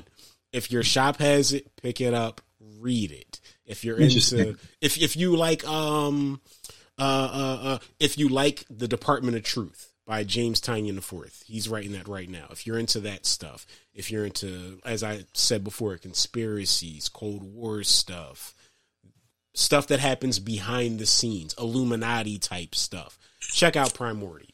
You know, I highly recommend it. It to my list. Yeah, yeah. If uh Nice House on the Lake was my favorite single issue, single number one, uh, probably my favorite single issue of the entire year. This is probably number two. It's I think it's that good. It, it's incredible. It's only going to be six issues, and Jeff Lemire has got me locked. So um, yeah, check out Primordial. That's that's all I got on this one. I can't say too much, but check it out. check it out. All right. Okay. And I knew this was coming out. That's how I stumbled upon this one. This wasn't the cover didn't get me. I I uh Becca from Level Up, our LCS local comic shop, she uh actually had mentioned this in one of the emails. So I was like, you know what, let me check out Primordial. And um well worth it. Well worth it. Uh Eric, you got another one for us? I do. One more from last week. Okay. Um, and if we want to touch on the week before, we can. But um, Fantastic Four 36 um, by Dan Slott and Nico Leone. Um, Fantastic Four 35 that came out the preceding week was a big multi creator extravaganza. Oh, yeah. Um, Oh, it yeah. cost like 10 bucks. Um, but was, I thought, very well done. Oh, um, I loved it. It's got Yeah. the villain of the month in there, and that's my guy. So, you know, I love the time terrorist Kang. So, but 36 picks up on the events that had happened before that with the whole wedding of doom and johnny storm being trapped in his fiery form um, and it really brings the fantastic four back to i hate to say this but back to earth back to being a family that are trying to figure out this problem together and there's so many good character moments in it. Um, I had talked um, when we talked about the Wedding of Doom that hopefully now that Johnny Storm was stuck in on fire, we would see the last of the wisecracking Johnny Storm um, terrorizing Ben Grimm. Um, and in here, their roles are really reversed very well. Um, I thought that was great as well. so You know, I. Johnny's all broken up about how he can't eat or he can't be around people, and um, Ben's like, if there's one thing that I've learned, um, it's just because you're a monster doesn't give you the right to be a jerk. um, and and I, I just really liked it. I also really liked the resolution of the Sky storyline. Um, was that is that her name? Sky. Sky Yeah. from the uh, planet that uh, was from the first arc, I believe, Yes. or Yes. the second. No, no. Yeah. Point, points of origin. That's the planet that it, it, they. She's from the planet they were supposed to go to before, right? Yes. Right. Yeah, before they got hit with the cosmic rays. Yeah, and, and she's supposed to be Johnny Storm's soulmate. Yeah, Um, the and the bracelets. bracelets and everything. And, I cried. So when when he cheated on her, he didn't know that they had a legitimate psychic connection. So she knew everything that he was doing. She could feel it. She was banging victorious. Yeah. Like, come on. Uh, So, future she bride of comes- doom. Yeah, she comes back and she's of course heartbroken and pissed and turns into this big Valkyrie thing. I don't know. Um, but the the scene where she comes at the end and she's like keeps trying to attack Johnny and you know they're- they're like what are you doing and she finally gets to him and she takes his bracelet off to break their soul connection like that that got to me Yeah. Goodness. Goodness. Yeah, I felt for Sky. Like, I Yeah, understand. me too. We, have known Johnny the longest of the two of them, but it's like, nah, he's a jerk. He's such a jackass. Oh, he's insensitive, and maybe this will teach him some humility. I And would hope tell- so. That even at the end where he goes back to her and um, after she took his thing off and, and he says there's something i need to do for you. It won't hurt. And he takes her band off and she says you lied johnny storm. It did hurt. Like that Damn. that was deep too. Like it, Slott isn't usually that deep a writer. So i mean i really really i really like this issue I'm I'm so iffy with Dan Slott. Um, I, I'm up and down on his run with Spider Man.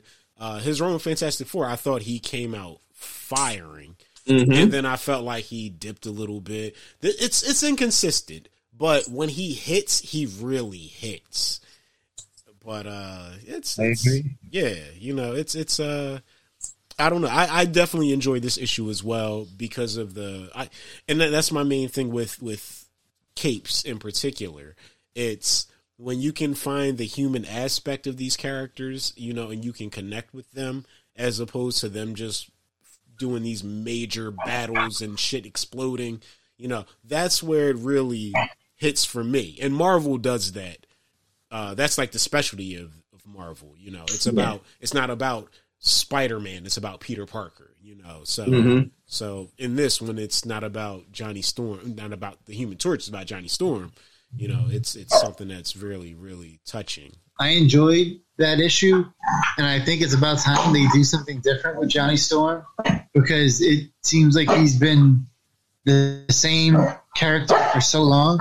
He really hasn't evolved, and I think this would be uh, uh, something else that I think would be cool. Would be if they could give Ben Grimm the ability to transform to his human form, so that Ben could enjoy the perks that Johnny had, so it could truly be a role reversal because Johnny never could really like empathize with Ben because he got the powers, and but it could also be Johnny Storm. Now the roles are reversed, so I think that that's going to be that would be cool to explore if Ben could transform and you know be Ben Grimm when Johnny can't touch anybody, that would be that would be something So, right? see- so, but see, but see, then, then you run into the issue. Okay, because eventually Johnny's going to be able to turn this shit back off. Eventually, because the illusion of change. That's Marvel. uh-huh. But You know. the thing hasn't been able to transform for decades. Facts. But the illusion of change exists in Marvel. So if Johnny eventually will be able to turn it back off, like then then you run into the issue, well, why can't Ben just turn it back off? You know? So if if the goal is for one day for us to have a Fantastic Four where Ben and Johnny can just turn it off, then cool. And they're willing to explore that and the ramifications of that, I'm all for it. Like explore explore Ben Grimm's sex life with Alicia Masters now that he can turn it off. You know, let's see what happens with that. You know, like let's let's see. let's see what happens You know, so so if they're willing to to really dive into it, then I'm all for it. You know, because I think that could make for some very interesting storytelling. But if it's just for the sake of saying that now Ben is in now Johnny is in Ben's shoes and Ben is in Johnny's shoes, then it's like, okay, I need a little bit more, you know. You got to show me something else because it already seems like because Ben has the experience of not being able to change back. He already has a more mature approach to it. You mm-hmm. know, like, nah, kid, relax. You'll be fine. You know, whereas Johnny's a jackass and he's he's ragging on him any chance he gets. Mm-hmm. You know, so yeah, I mean that that would definitely be a, an interesting thing to do. Do you want Dan Slott writing it though? What's that? Do you want Dan Slott writing that? Uh, I enjoyed Dan Slott on Amazing Spider-Man. I enjoyed Dan Slott on Superior Spider-Man, and Yeah, oh, I enjoyed the first. I enjoyed Dan Slott up until he took away Franklin's powers. Um, Really? I like the development with Johnny. Nah, you thought Points of Origin was going on for way too long. I remember I you texting Yeah, me like was- he needs to wrap this shit up. Yeah. Um, I don't know. Like, so I guess he's kind of hit or miss these days. So I don't know. This was a promising issue, and I hope he continues to do promising work. And I really hope he resolves this Franklin thing because it kind of seems like he enjoys pissing the fans off. He enjoys. Yeah, he just pokes them every now and Yeah, then. Yo. right. he was getting death threats for when he um, took Peter off the board, and like, you know, you you you you've done this trick before where you piss everybody off and then you fix it. But enough is enough. Like, if you're gonna if you're gonna correct the ship, do it now before you get canceled before you can finish your story. Yeah. Like, Marvel must have faith in him because it doesn't seem like fans are liking what, what was going on with Franklin, and he's still able to continue working. So he must have more tricks up his sleeve. But. I'm hoping that it starts. We start to see it. He must. He must. And he's part of this whole rollout coming out next year because he's headlining uh, what is the Reckoning War that, Right. that that was mentioned in uh, one of these books this week. I can't. They all blur. Yeah, It, it was, was either this week or last week. it was mentioned, I think, in Fantastic Four thirty six. I think something. so. Right. yeah. So Wasn't it the time variance people who mentioned it? yes, yes, that's who it was. The, the That's who it, TVA. it was in thirty five then. Yeah, Yeah, the TVA, TVA. mentioned it. Yeah. And then Reed was like, "What?" And they were like, "Nothing." Yeah, nothing, nothing. Yeah, don't worry about it. But it'll be here in January. You know, so yeah, I'm, I'm, I'm- back. yeah, I can't wait. I'm, uh, I can't wait. Uh, can I? Who knows? All right, so- all right. Uh, let me talk about a book. Let me talk about Spider-Man Life Story Annual, written by Chip Zdarsky, art by Mark Bagley. This came out a couple weeks ago. Um, but it's not an ongoing, so it's like nothing else going on. So, you know, I figured let's talk about this book. So, just like Fantastic Four, before that, Spider Man received the life story treatment, chronicling Peter's life, how it would have unfolded had he aged in real time. Now, you see things like Flash getting drafted to Vietnam, Peter uh, working under Reed as a member of the Fantastic Four, the death of Gwen Stacy, the failure of Peter and MJ's marriage, whole bunch of shit. It's crazy. Um, but this issue was a was a pleasant surprise as Peter wasn't the focus at all. Like instead, we got our point of view character being Peter's greatest rival, J. Jonah Jameson. And it's it's a very real approach as Jameson's thrown in prison after two years of commissioning villains to kill Spider Man. And like the heart of the story is his time in prison. It, it's it's him with this this man of strong convictions and and reforming gradually over the years, finding out that like the shit that he did was just stupid. Um and it really tugs at your heartstrings. This is this this particular issue really did. And it's it's Chip Zdarsky's a favorite of the show. We talk about him, I would say, if we've recorded 21 issues, we've probably mentioned his name in at least 10 of them.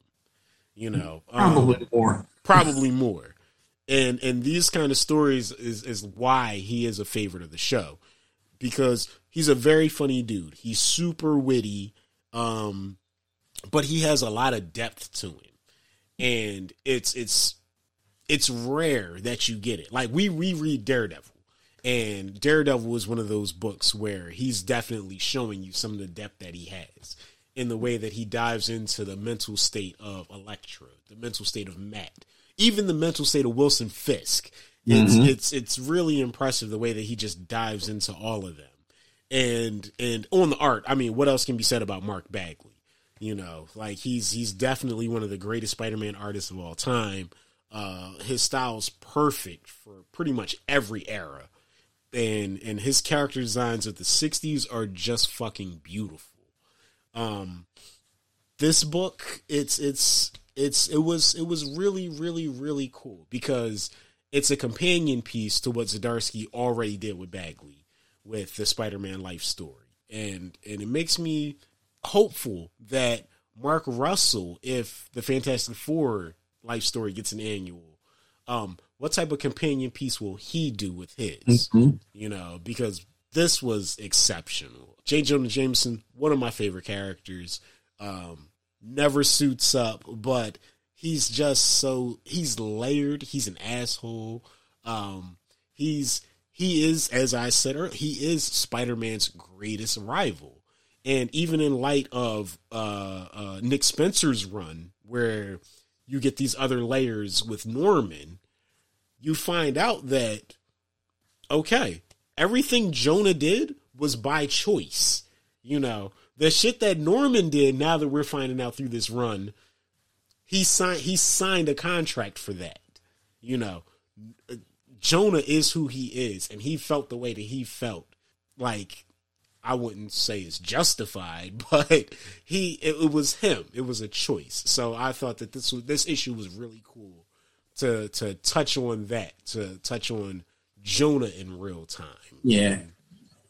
And I really liked how in this issue when Jonah found out that Peter Parker was Spider-Man, Mm-hmm. like in the the mainstream Spider-Man, Jonah has, you know, come close to finding out or so many times. So many times. And usually when he does, he like goes and confronts Peter about it and tries to, you know, be the newsman and break it. But it, I liked how in this story he's like, you know, I thought Spider Man was this horrible person all these years, but I love Peter. Right. So he's Spider Man. How can how can I justify that? And so then he gives up the hatred. Yeah. It's it's it's wild. It's wild. A very realistic approach to the dynamic between the two of them. Um, it really got me when Jonah called Peter and Peter was home. And Jonah is is it's a friendly call at first, but then Jonah reverts back into the Spider Man bashing. You know, and Peter's like, Bro, my wife died. Like, yo, what are you talking about? And and but Peter still answered the phone, you know, even though he knew what was happening, you know, and that, that's a testament to who Peter Parker is as a character. Um, so that was that was really, really, really wild. Enrique, what book you got for us next? So we'll just get down to the nitty gritty of it, and we'll talk about Inferno by Jonathan Hickman. Larry. Inferno was an awesome book. It was a big part of his swan song as head of X, and I loved it. I thought it was awesome. There were some things that I was disappointed with, but there were others that I was uh, really impressed with. We are going to give some spoilers about Inferno number one. So if you haven't read it yet, now's the time to look away or turn, turn the program off. But I was Turn it really down. impressed. Don't turn it off. Yeah, definitely Right, never right. turn it off. never turn it I off. was. Well, we, we also don't want to be spoilers. No, we're Um, definitely so spoiling with it. that in mind, we're gonna get we're gonna get into it. Um, and I'm gonna say I was really impressed that they showed Destiny. Um, I thought that was exciting. I thought that was something that we wouldn't see because one of the few rules to this uh, new exciting era of X Men on Krakoa, and these rules given to us by Moira MacTaggert with the ability to uh, come back to life and retain all knowledge of her previous lives. The, the, the two rules were don't let them bring Nimrod online and don't let them bring back Destiny or any um, people who could predict the future. And that's what happened. So, what do you guys think? Well, first of all, I think of their two rules. They broke both of them. So, so much for failed. It was a spectacular failure. Quick fast. They said, fuck it.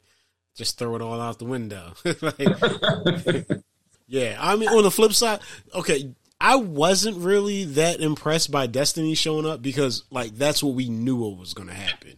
You know, and I, I think we've known that since like issue seven of X Men. Um, like, I don't want to say I was disappointed with Inferno because I wasn't disappointed because it's new Hickman, and new Hickman nine times out of ten is a good thing. It's just for Destiny to be held off until the last panel. All right, like we knew she was coming back, you know, and and Destiny coming back in the last panel, she's only filling one seat of the Quiet Council. There's like what two more vacancies left, so all Uh, one. If if she takes one of them, there's two vacancies now, and they were trying to get Mystique off. right. They never replaced Gorgon. They never replaced Gorgon. No. So so he's off.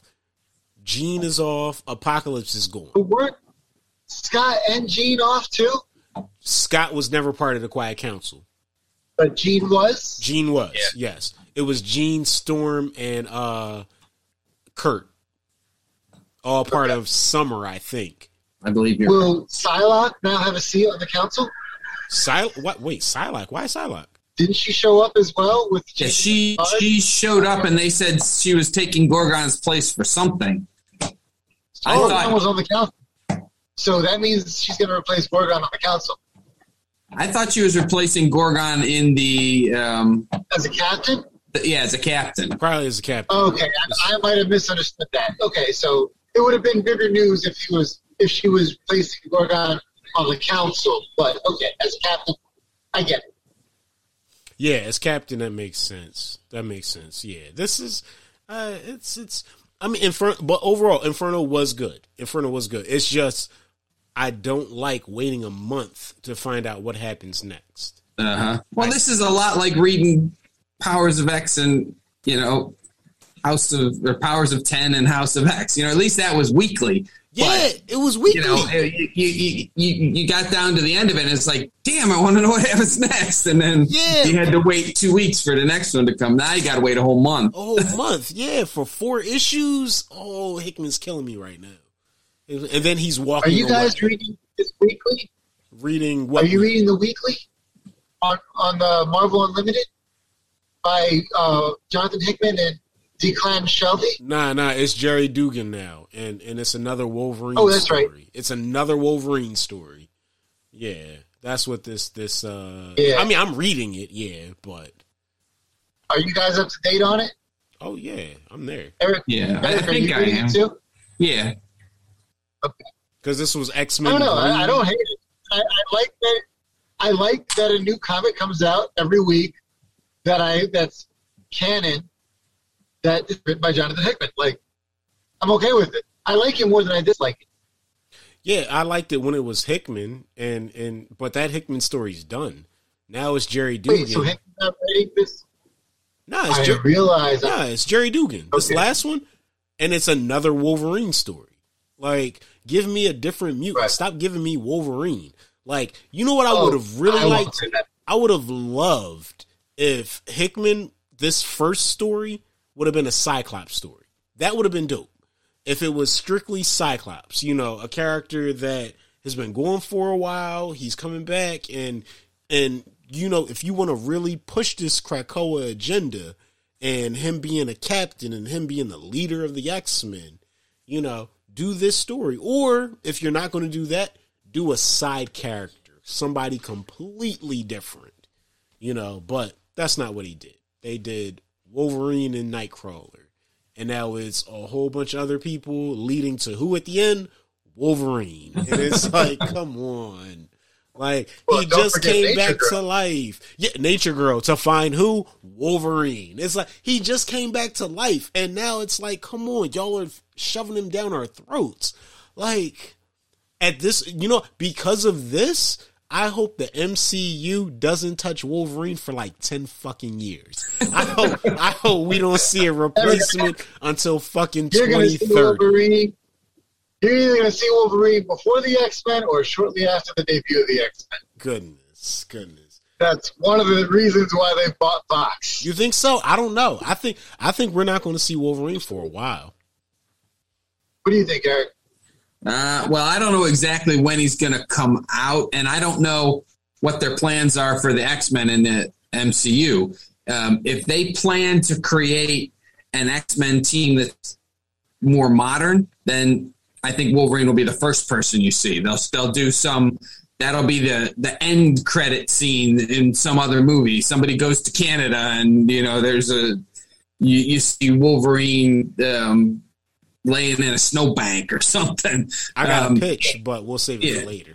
if they choose to do the original X Men, which I would almost kind of prefer that they did. Really? Um, yeah, because they don't get any play, and and they are the they were the X Men. You know, the, the X Men didn't start with Uncanny. Um, True. Very true. So I just think that that it would be nice to at least give some credit to the past. Okay. And I'm old. What do I? I agree. I agree. I disagree that you're old, but I agree that they should pay homage to the past. But I don't think they're going to have the patience to go through the original X Men, especially before Angel became Archangel. Um, but I also think that they will kind of have Wolverine in some shape or form shortly after or before uh, the X Men arrive in the MCU. In the next issue, I'll give you a pitch that can make all of this work. Well, I just you, want to say one more thing about Inferno. The thing that, that I am most interested in is the throwaway that Hickman threw in at the beginning. Um, the the scene with Xavier and Magneto coming out of the pods. Oh, with with Emma? Yeah, Yeah. because What do you I say at really, these times, Charles? yeah, I really want to know something's going on because at, at the end and when they're in the quiet council, Xavier and Magneto are, think they're all slick. Oh, and I think everybody should review whether or not they should remain on the council, and like that they think that they're being all. And then Mystique just slaps them down. so, like, there's there's something something's not right with those two. They're not acting like themselves. Definitely not. Definitely not. I agree. But another thing that I forgot to mention, now that Eric mentioned that, they completely did not mention the trial of Magneto or the ramifications of it or mention it at all. They should have waited to wrap this up. And I know that things moved fast because Hickman was on his way out the door, but I really wish that they would have addressed it in some way. You know what I mean? Right. Yeah, they should have said something about it. It's another major ongoing storyline, and it just wasn't even, not even given a side glance to. You know, nobody even mentioned the Scarlet Witch. Yeah, I thought that was a little inconsistent. Where do you see this going? What do you think's going to be the outcome of all this? I think that the prophecy is going to come true. What was the prophecy? That there will be an island. Not the first island, but the last. I think that's going to allude or foreshadow that they're going to go to space, or they're not going to stay on Krakoa. Like Uh, maybe Krakoa, maybe Krakoa is going to go to space, that but I think that yeah, I think they're going to they're going to it's going to be a literal interpretation with like layered things connected to it. Um, I think at some point they're going to break out Sabretooth. Either he's going to be needed at, at, a, at a moment of desperation, maybe to save Moira, or maybe he'll just break out. What do you think's going to happen? Well, well, we know we know Sabretooth has got his own going coming out.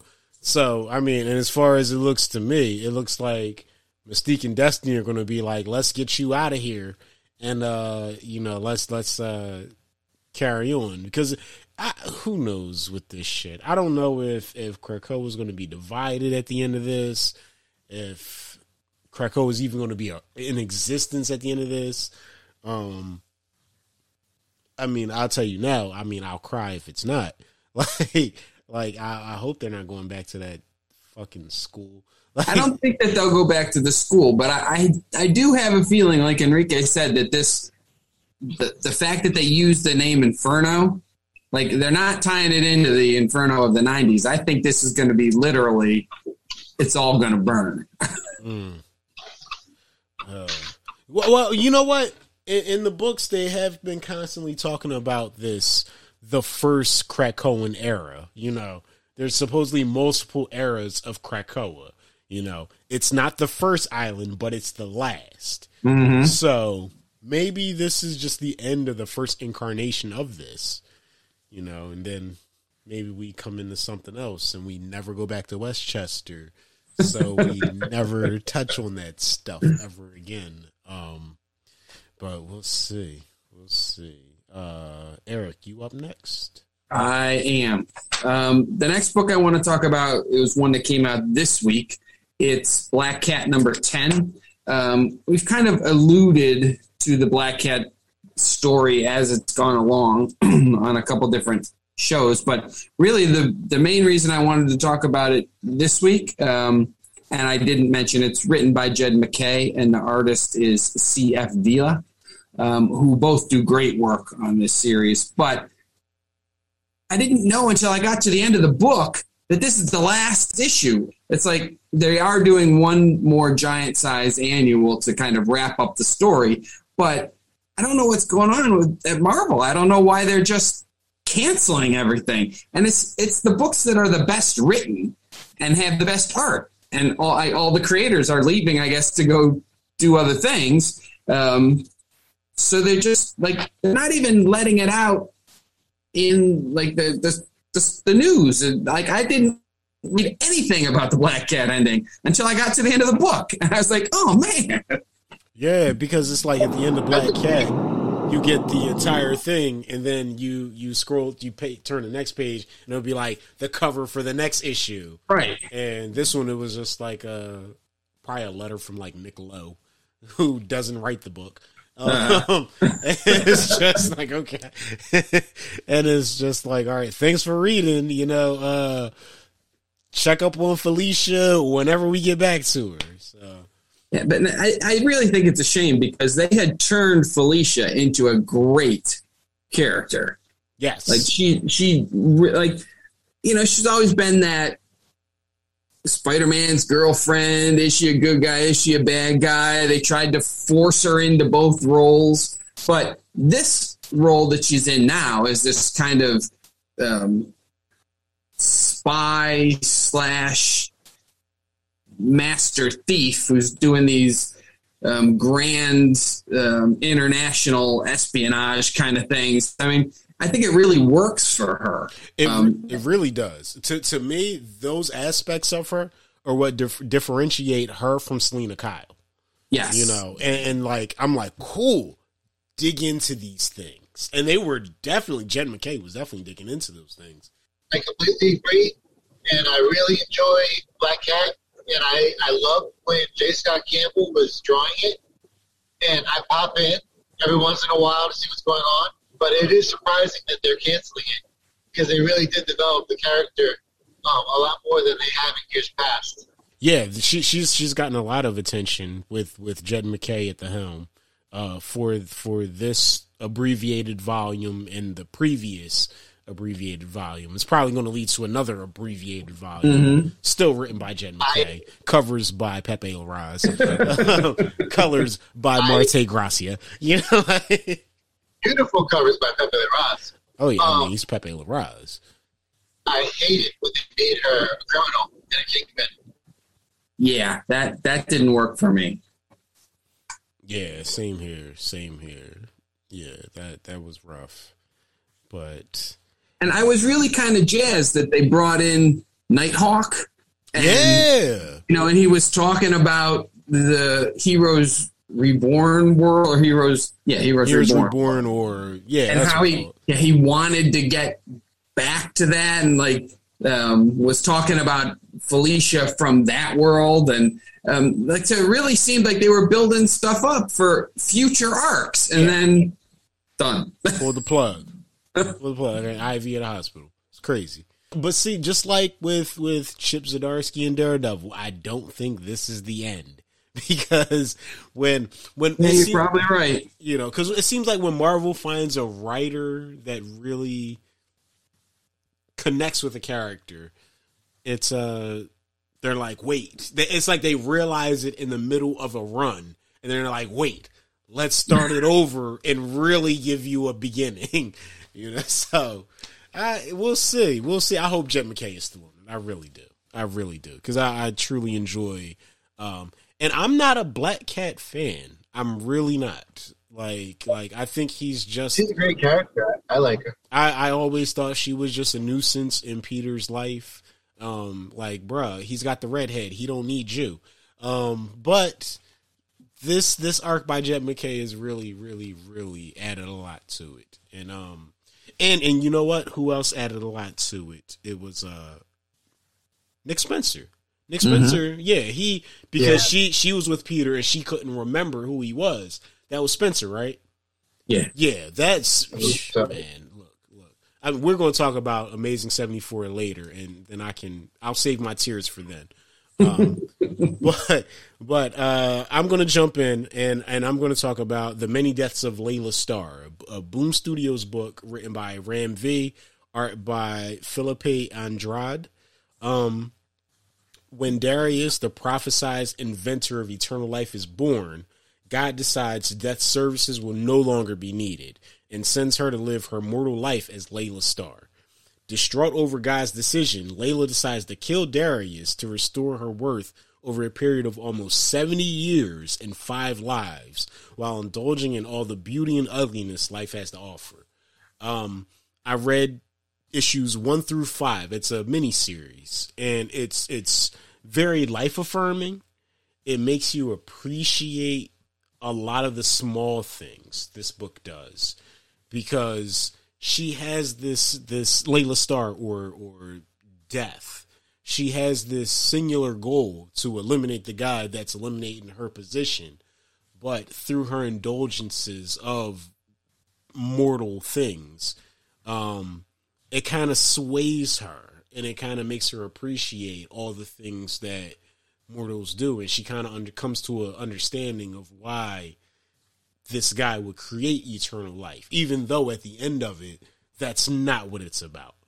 Um it's it's super super interesting. Uh Filipe Andrade is perfect for the art in this series because it's very very Middle Eastern religiously influenced. Um, a lot of those themes dealing with uh, Buddhism and, and things of that nature, and it's it's super super interesting, super interesting. It's it's one of those series that when I was finished reading all of it, I really felt like, yo, life's pretty fucking good. You know, it really made me feel that way. It really did. It's super life That's made you think.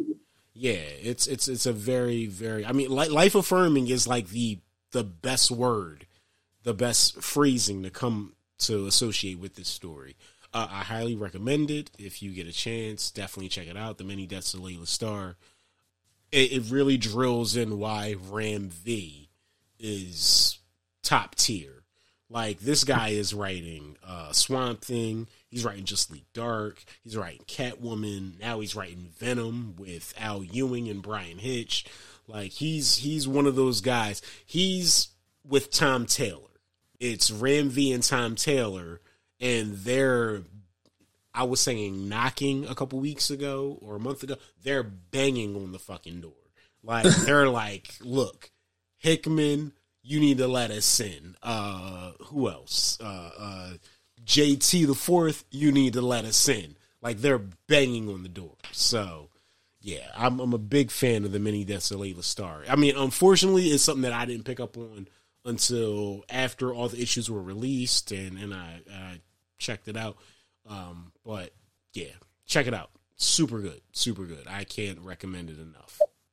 See, I I think it really shows the value of independent comics because like you can just tell a story about anything and that's what i love about it. It's things that i never would have even would even think Yeah, to, to be stories and and you you wind up creating these great series out of them and they need a home for that. I'm glad independents are really thriving. Oh yeah, so am I. I mean, it's it's it's uh like I love Batman, I love Spider Man, I love I love the X Men, I love mutants, and the stories that they tell. It's for me personally, I have to dig in a little bit deeper to get the the human aspect of it. I have to think about okay, who is this character? What have they been through? I, there's so many things I have to think about. Where with the indies, it's this person only exists as far as page one.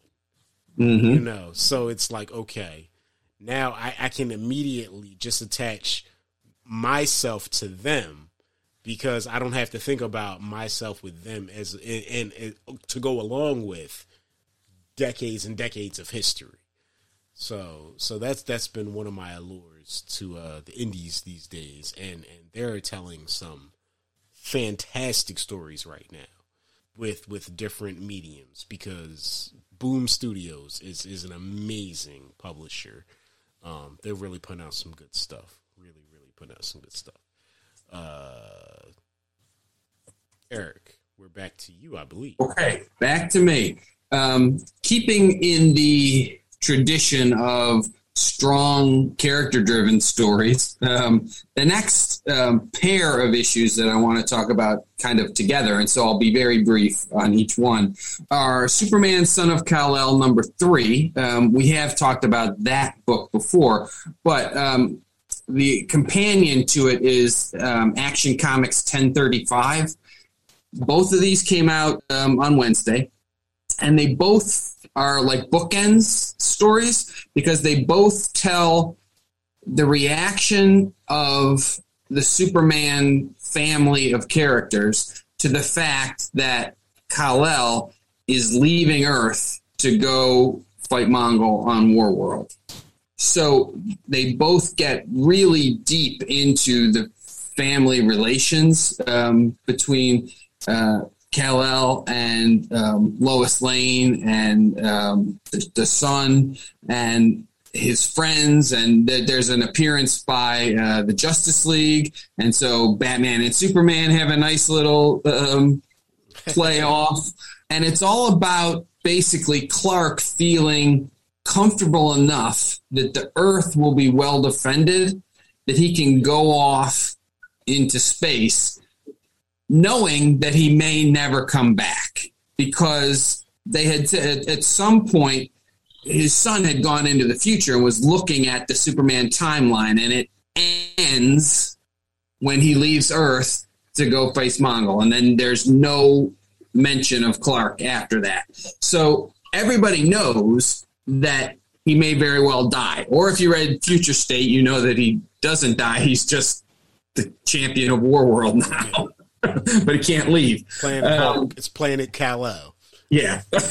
um, so, so it's just very, very touching moments. Some of the like um, Tom Taylor, who we've talked about ad infinitum, who um, I definitely think is one of the next wave of major comic authors.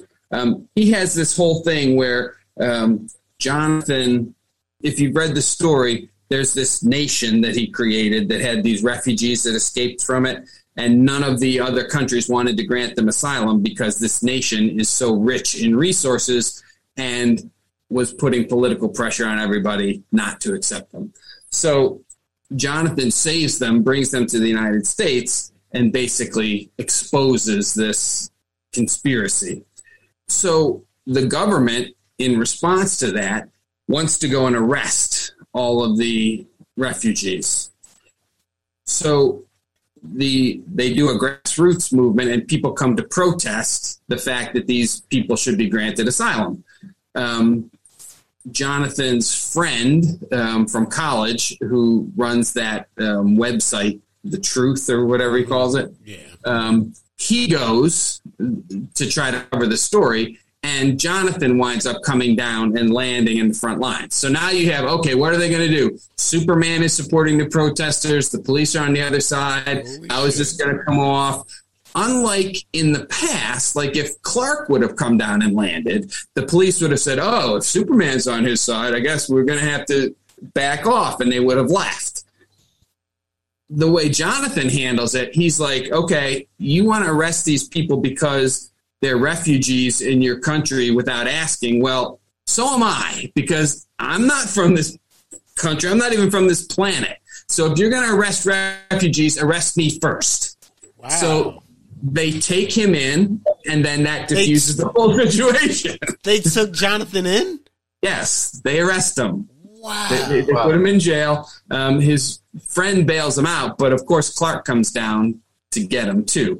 And there's a unique interplay because Jonathan's friend, whose name escapes me, and I apologize for that, but he, when he meets Superman, he's kind of cool. Like he knows Jonathan's the son of Superman, so he knew his father was Superman, and he's there and he's talking to him, and it's all cool. Then when he goes and meets Lois Lane, because he's a reporter, to him, Lois Lane is like God. So, like, when he meets her, he's all dumbfounded and can't talk and acts all stupid. But he wasn't like that with Superman. I thought that was cool. Wow, that sounds great. That sounds great.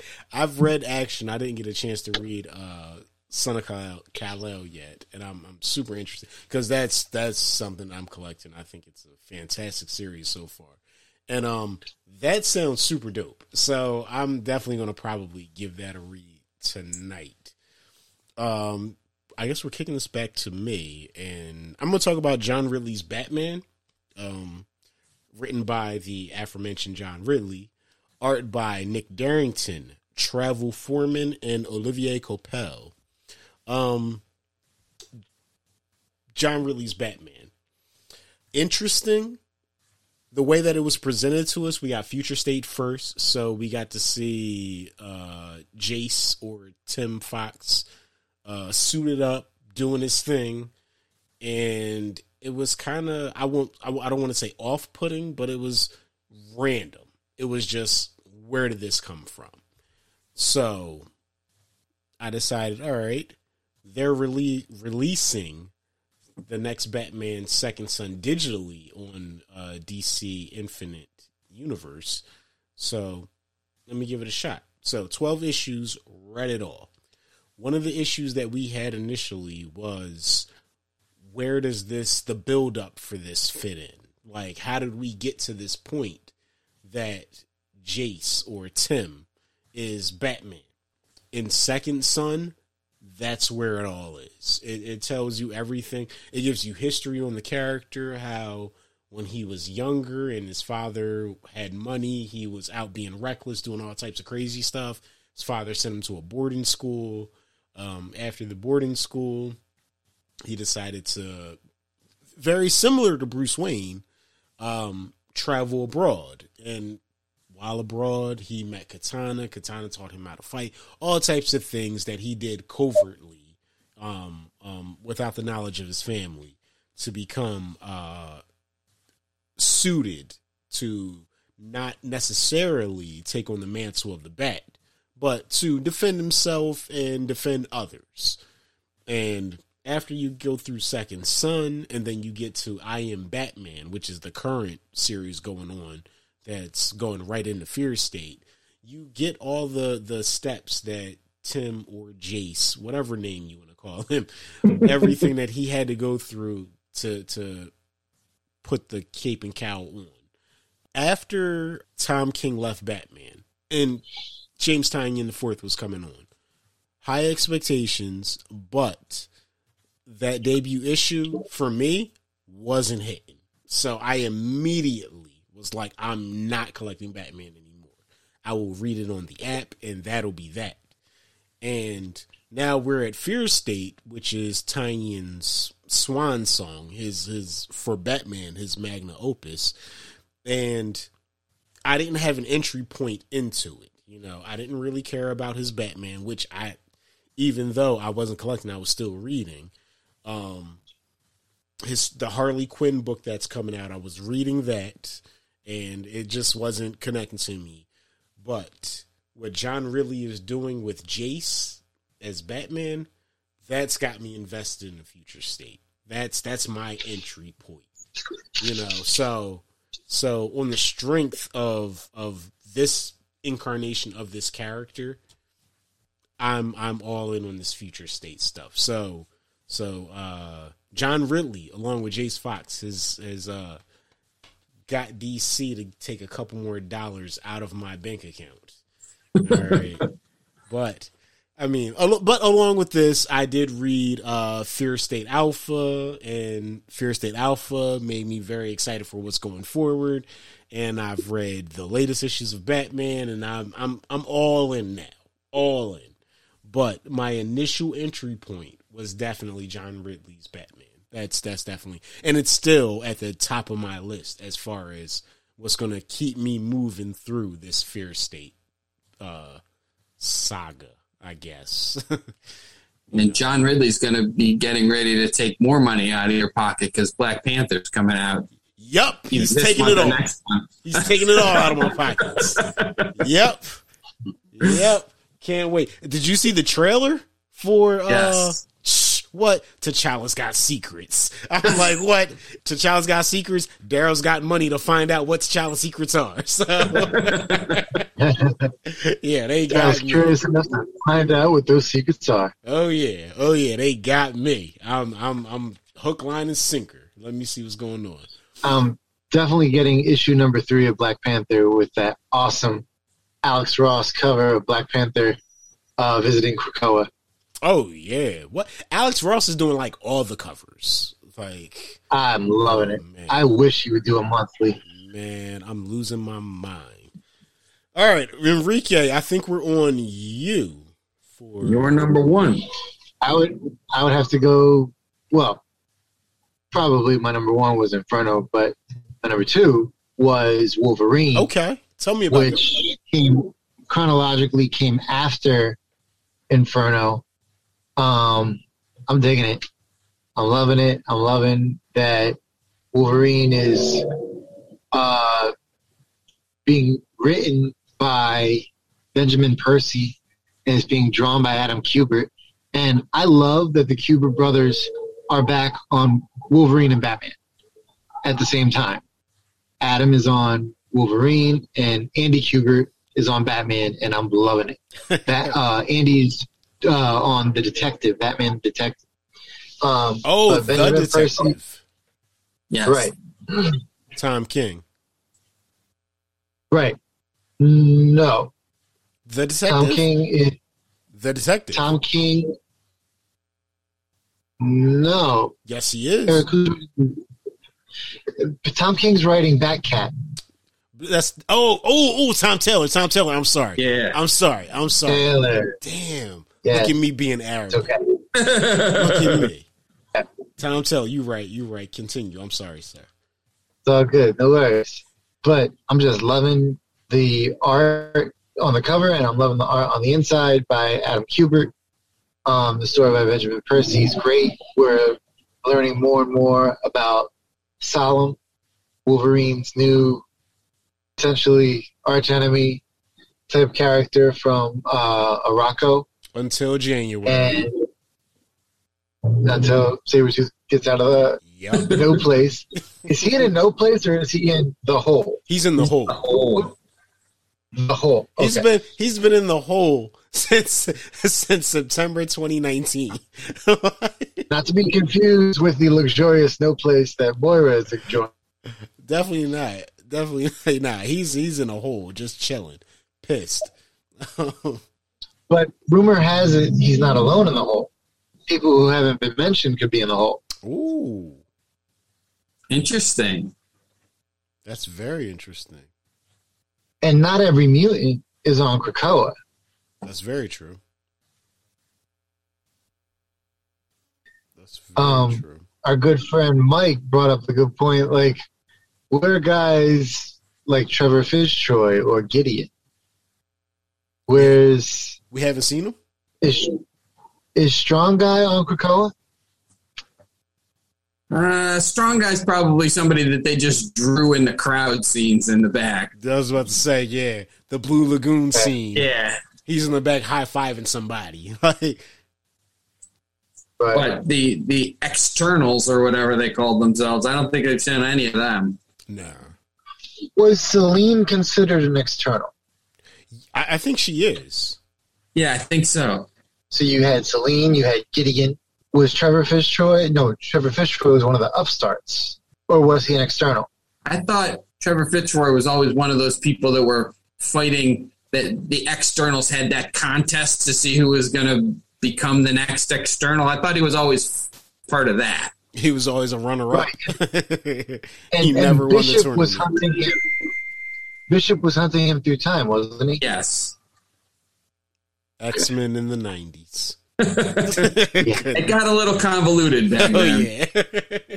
Because let's not forget, Sam Guthrie wasn't external for a little bit. ah, that's true. He was. Yes. One of my favorite issues in the 90s was when Sam Guthrie fought Gladiator of the Imperial Guard and not only held his own, but won. Eric, do you remember this issue? I do very well. It was such. It was the great Joe Mad Rudia. That's right. How do you pronounce his last name? I'm actually not sure. Commonly referred to as Joe Mad. Nomads. I'm, when we when we have him on, you know, we'll ask him. He'll clarify it for us, and then you know we'll There you go. proceed from there.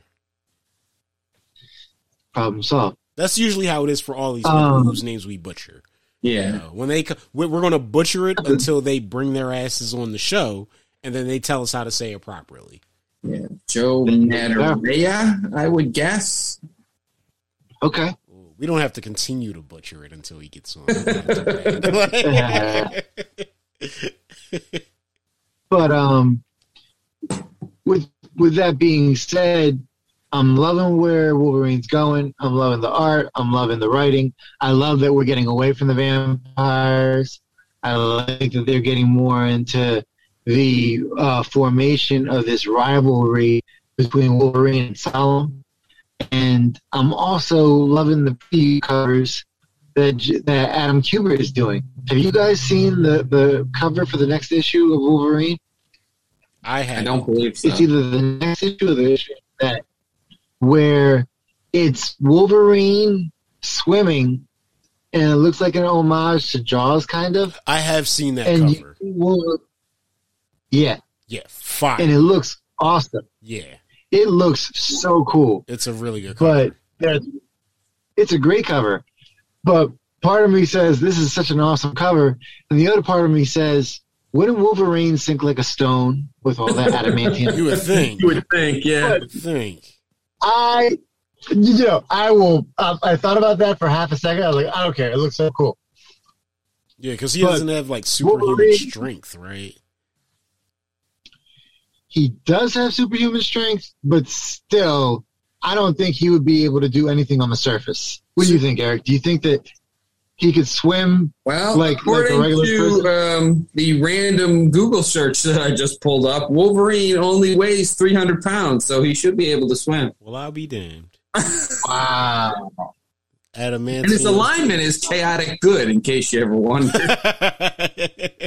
That was that. I said his alignment is chaotic good. If he's if he was a Dungeons and Dragons character, Ah, okay.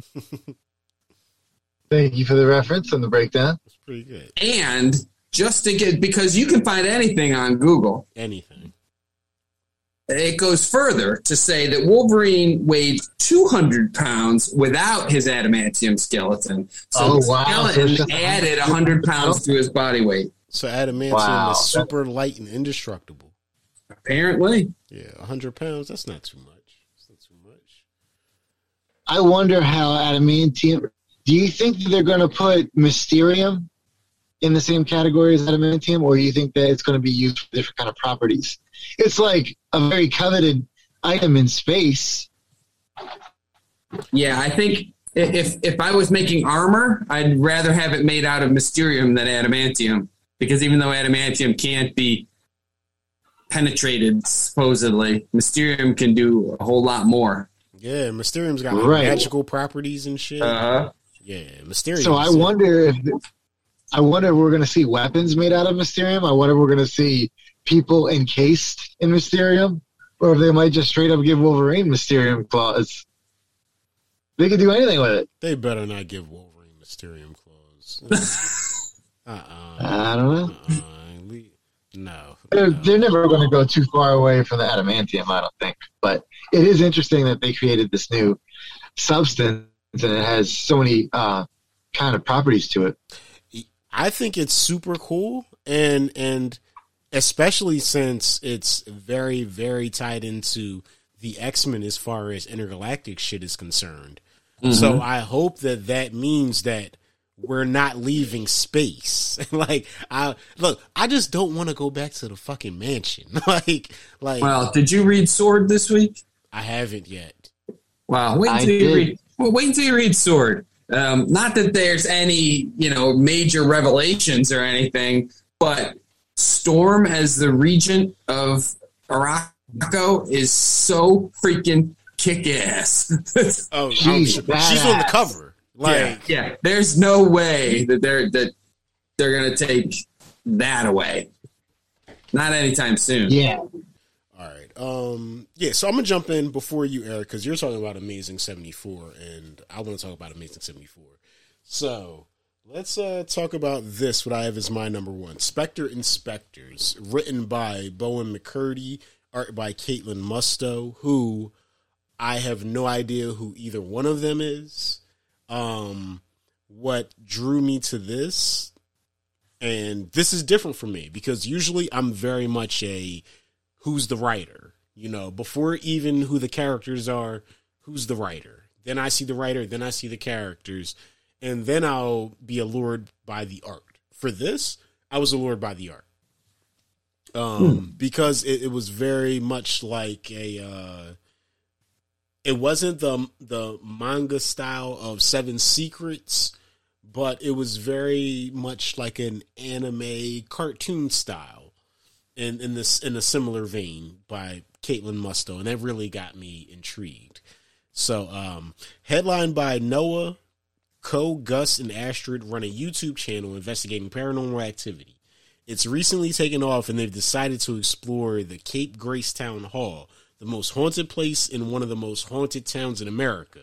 And it's here that Astrid, who's basically like the skeptic of the group, becomes possessed by a demon. Um, before she becomes possessed by a demon, she tells uh, Noah that the video that really got us to take off and shit, we faked it. We we we actually uh, doctored some of the footage, and um, people were really taking a liking to it, and we just ran with it. You know, and Noah is heartbroken because since she was a little girl, she's been seeing spirits and communicating, and she's like, "Yo, I did all this hard work to try to get this to take off, and you just doctored some footage. Like, what the fuck?" She like feels like heartbroken, but then Astrid gets possessed by this demon, and Co and Gus, who have never actually seen these demons or heard these spirits, now they're seeing that Astrid is possessed by it. Then they're seeing actual spirits, and it's all types of crazy shit. Um, it's only five issues. It's a mini series, and without dipping into too much spoiler territory, I'll just say that it sticks the landing. The The final issue in this series is completely worth it. It lives up to what the first issue sets out, but the journey along the way. It's a story about friendship. It's a story about not even just friendship, found friendship you know and it's a story about a lot of understanding it's a story aside from x factor this is probably one of the most diverse stories i've read recently in comics. Um uh, you want to talk about inclusion. Uh noah and astrid are definitely if they're not bi they're lesbians. Um gus is non-binary. Um co Co seems to be the only character that's straight so far, you know. So it's it's uh, it's it's inclusion all across the board. Um, but with that said, it that's not at the heart of the story. You know, the heart of the story is these friendships. It is the love, and and it delivers on every level. You know, you've got paranormal shit, you've got ghosts, you've got all types of craziness and and it's something that uh came out this year i think it started in like january um, and it ran until May, and it's it's it's it's uh Boom Studios again. Um, incredible book, incredible book, very very very heartfelt, like really tugs at your heartstrings, and it's it starts off so funny, and it starts off, but it's it's that that humor in the beginning is just to open up and pull you in, so you get to get to know these characters more intimately, because you're laughing at their jokes, but as it goes on, you're like, damn. I'm not laughing at these jokes anymore, but I, I now I'm with in tragedy with these characters. So it's it's something that like I've read a lot of five issue series and and the many deaths deaths of Leila Starr is one that I had super high up. But for me personally, I think I have Spector Inspectors higher than that. Like it's it's so good. It's so good. And because of this series, I'm looking to see what Bowen McCurdy and Kaitlyn Musto are doing next. I am invested in their careers. I want to see what's the next thing that they're going to do. If it's going to continue to be independent stuff, I'm going to continue to read their shit because it was that good. You know, I, I highly recommend this one. I think I always say that at the end of these things. I highly recommend it. But check it out if you ever get a chance. Definitely. Definitely. Now, I know your number one is. Uh, Yes.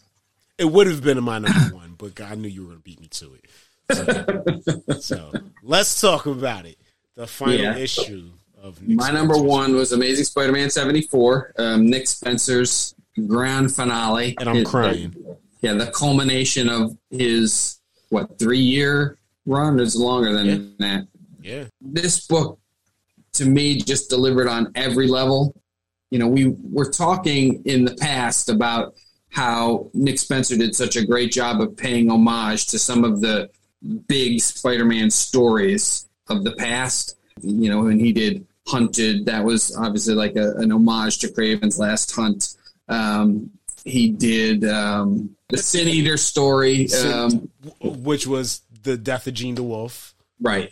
Um, so none of the stories were directly linked to the predecessors, but they had enough character bits and, and, and throwbacks that if you read the originals, like it really uh, added to your enjoyment of the series. So we have kind of speculated all along that his finale would be an homage to One More Day, and it was, but I can't get into talking about that before I mention the other fact, the thing that really got points in my book. He also rectified the um, Sins Past storyline, which was, in my opinion, strictly my opinion, the worst single Spider-Man story ever written. I don't think that's Now- just your opinion. There's a couple people. You know, um, and in fairness to the writers at that time, that story was never supposed to stand. That was supposed to get corrected in one more day, but then they didn't let it.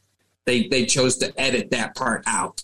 So the thing that the thing that really got me was they introduced in the Sins Past storyline that Gwen Stacy, Peter Parker's first love before Mary Jane, um, who the Green Goblin killed, had an illicit affair with Norman Osborn and had two children that she never let Peter know about, who were raised in Europe. And then they came back, and so they were Gwen and Norman's kids. That was just so wrong to me on so many levels. You know, to say nothing of the fact that um, at the time, Gwen Stacy would have been in college. So she was about 18, 19, and Norman Osborn was in his 40s. They're having sex and having kids. So, like, I, I did not like it. It it was like spitting in the face of a character that I really respected. Um, Gwen was, she was like, as much as Peter and Mary Jane are great together, Peter and Gwen were great together in a different way. oh Um, yeah, oh yeah. and when she died, I mean, that I was reading um, the book at the time, and that was like the first time that a comic really got to me. You know, the, the death of a character really hit hard. Um, and so I was glad that they retconned that so that like she never did have an affair with Norman Osborn. Harry just got Mysterio and created this illusion in Norman's head that it had happened. And then as part of his revenge on Peter, he told Mary Jane that it happened. So when Peter got around to asking people about it, those that were closest to him were like, "Yeah, I knew about it, mm-hmm. but it never really happened."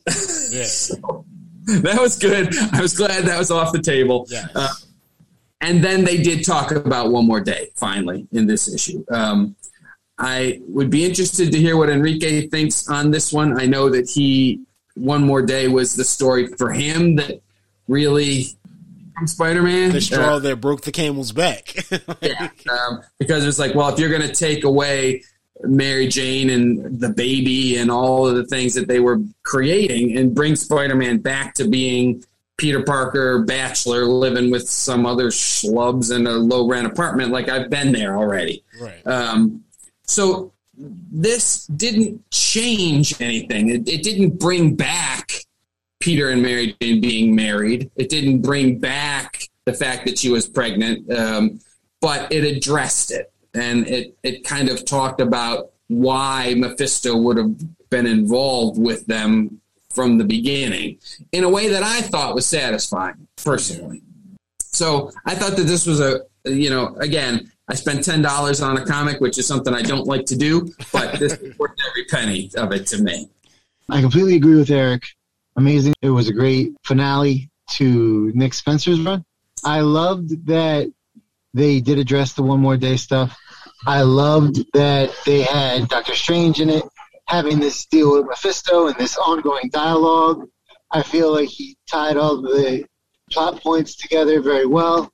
And I also liked a lot that they finally addressed the baby hmm. that they let Norman get away with killing. And I also am interested and intrigued by the fact that they're trying to redeem Norman Osborn and say that he's remorseful for making this deal with Mephisto and promising his his son's soul. I think that's fascinating. Yeah, yeah. I thoroughly enjoyed uh, Amazing seventy four Legacy issue eight fifty. Is that what it is? Or eight seventy five? Eight seventy five. Right. Yeah. Um. Yeah. I definitely was was uh very much into it. It's sad, you know. Nick Spencer. It wasn't fire all throughout, but when it did catch fire, it didn't let up. You know? So so I'm, it's it's definitely sad for me to see him go because I've said this in previous episodes. Spider Man is my favorite character. Peter Parker is my favorite character. And when you have a writer that has a connection to him, similar to what Enrique is experiencing with Wolverine and Benjamin Percy, you know, someone that clearly loves the character. Um, now that he's leaving, and I'm getting what three or four other writers jumping on, and okay, And Like, it's not even talking about Peter Parker. yeah, they're talking about fucking Ben Riley. Like what? Who cares about Ben Riley? um, yeah, I mean, I'm I'm I'm excited because Zeb Wells is one of the writers jumping on, and I think that Zeb Wells can really nail Peter's quips better than most people because Zeb Wells. I'm t- look, I love uh, Mister Sinister because of Zeb Wells. Yeah. um, like like uh Hellions is a is Hellions. It's my favorite X book. Definitely my favorite X book. Yeah, it's my favorite X book. I'm thinking like like it's uh it's it I like it more than New Mutants. I like it more than X Men. I like it more than X Factor, more than X Force. X Factor was really good. I like it more than X Force. I like it more than yeah. The the only book that gives it competition is Sword. That's it. You know, but nah, Hellions Hellions is fucking fire. Um, I thought Marauders had a lot of potential, but it, it in the beginning, some books are good, are really good, and then others are just kind of eh. Yeah, yeah. You, should we talk about like like should that be our discussion piece next week? Hickman's The the crack is it the Hickman era of X Men or is it the Krakoa? Because it seems like Krakoa is still going to be a thing. Yeah, So the Hickman era. sure. Yeah, let's- Yeah, let's talk about that next week because there's definitely uh, some books in this era that I really like, and some books in this era that I'm just like, eh, you know, Mm. Hellions being one of them that I really like, Sword being one of them, Excalibur in the beginning. yeah, that was. Yes, I really liked. Um, we've talked about this before, but Fallen Angels. yeah. psh, what- Throwaway. Fallen Angels was so good. It was so good, and and I think people didn't care about Fallen Angels just because it wasn't so ingrained into the Krakoa shit. I Yeah. think that's what people's issues were. But Quanin, I, I, I'm she's a super fascinating character. Um, young Cable, and give me all the Laura Kinney I can get. Like Mhm. and and yeah, those three. Nah, it was good stuff. It was good stuff. Yeah, let's talk about that next week. Let's talk about this Hickman era of X Men and kind of dissect it a little bit and uh, talk about the things we like, talk about things we didn't like, and uh, of course, along with all the weekly books and the news and all that other good stuff. Something to look forward to. Definitely, definitely. So, uh, after talking for two hours and 30 minutes of news, books, and all types of fun stuff, uh, this is issue 21 of Books, Brews, Bros, Superior Hero Shows podcast covering comics. And you can follow us on Facebook, Instagram, and Twitter at Superior Hero Show. You'll find all types of fun stuff. And I will be getting on the uh, uh, the chats and the twitters and, and the text messaging um, to get the team to send some stuff so we can start putting up stuff on our social media platforms. Been a little lax in that lately, but very lax, very lax, very lax. Um, I think we left off on Neal Adams and Denny O'Neil. I, I, you know, I think that that's what's in the chamber. So, um, I think that's that's uh, that's what's going to come out. Neal Adams and Denny O'Neil are the spotlights this week, and uh, we'll see what else. But catch up with us, follow us. Enrique's gone, but that's Eric and that's Darryl. and find out what happens on issue 22 of Books, Brews, Bros. See you next week. Peace. Peace.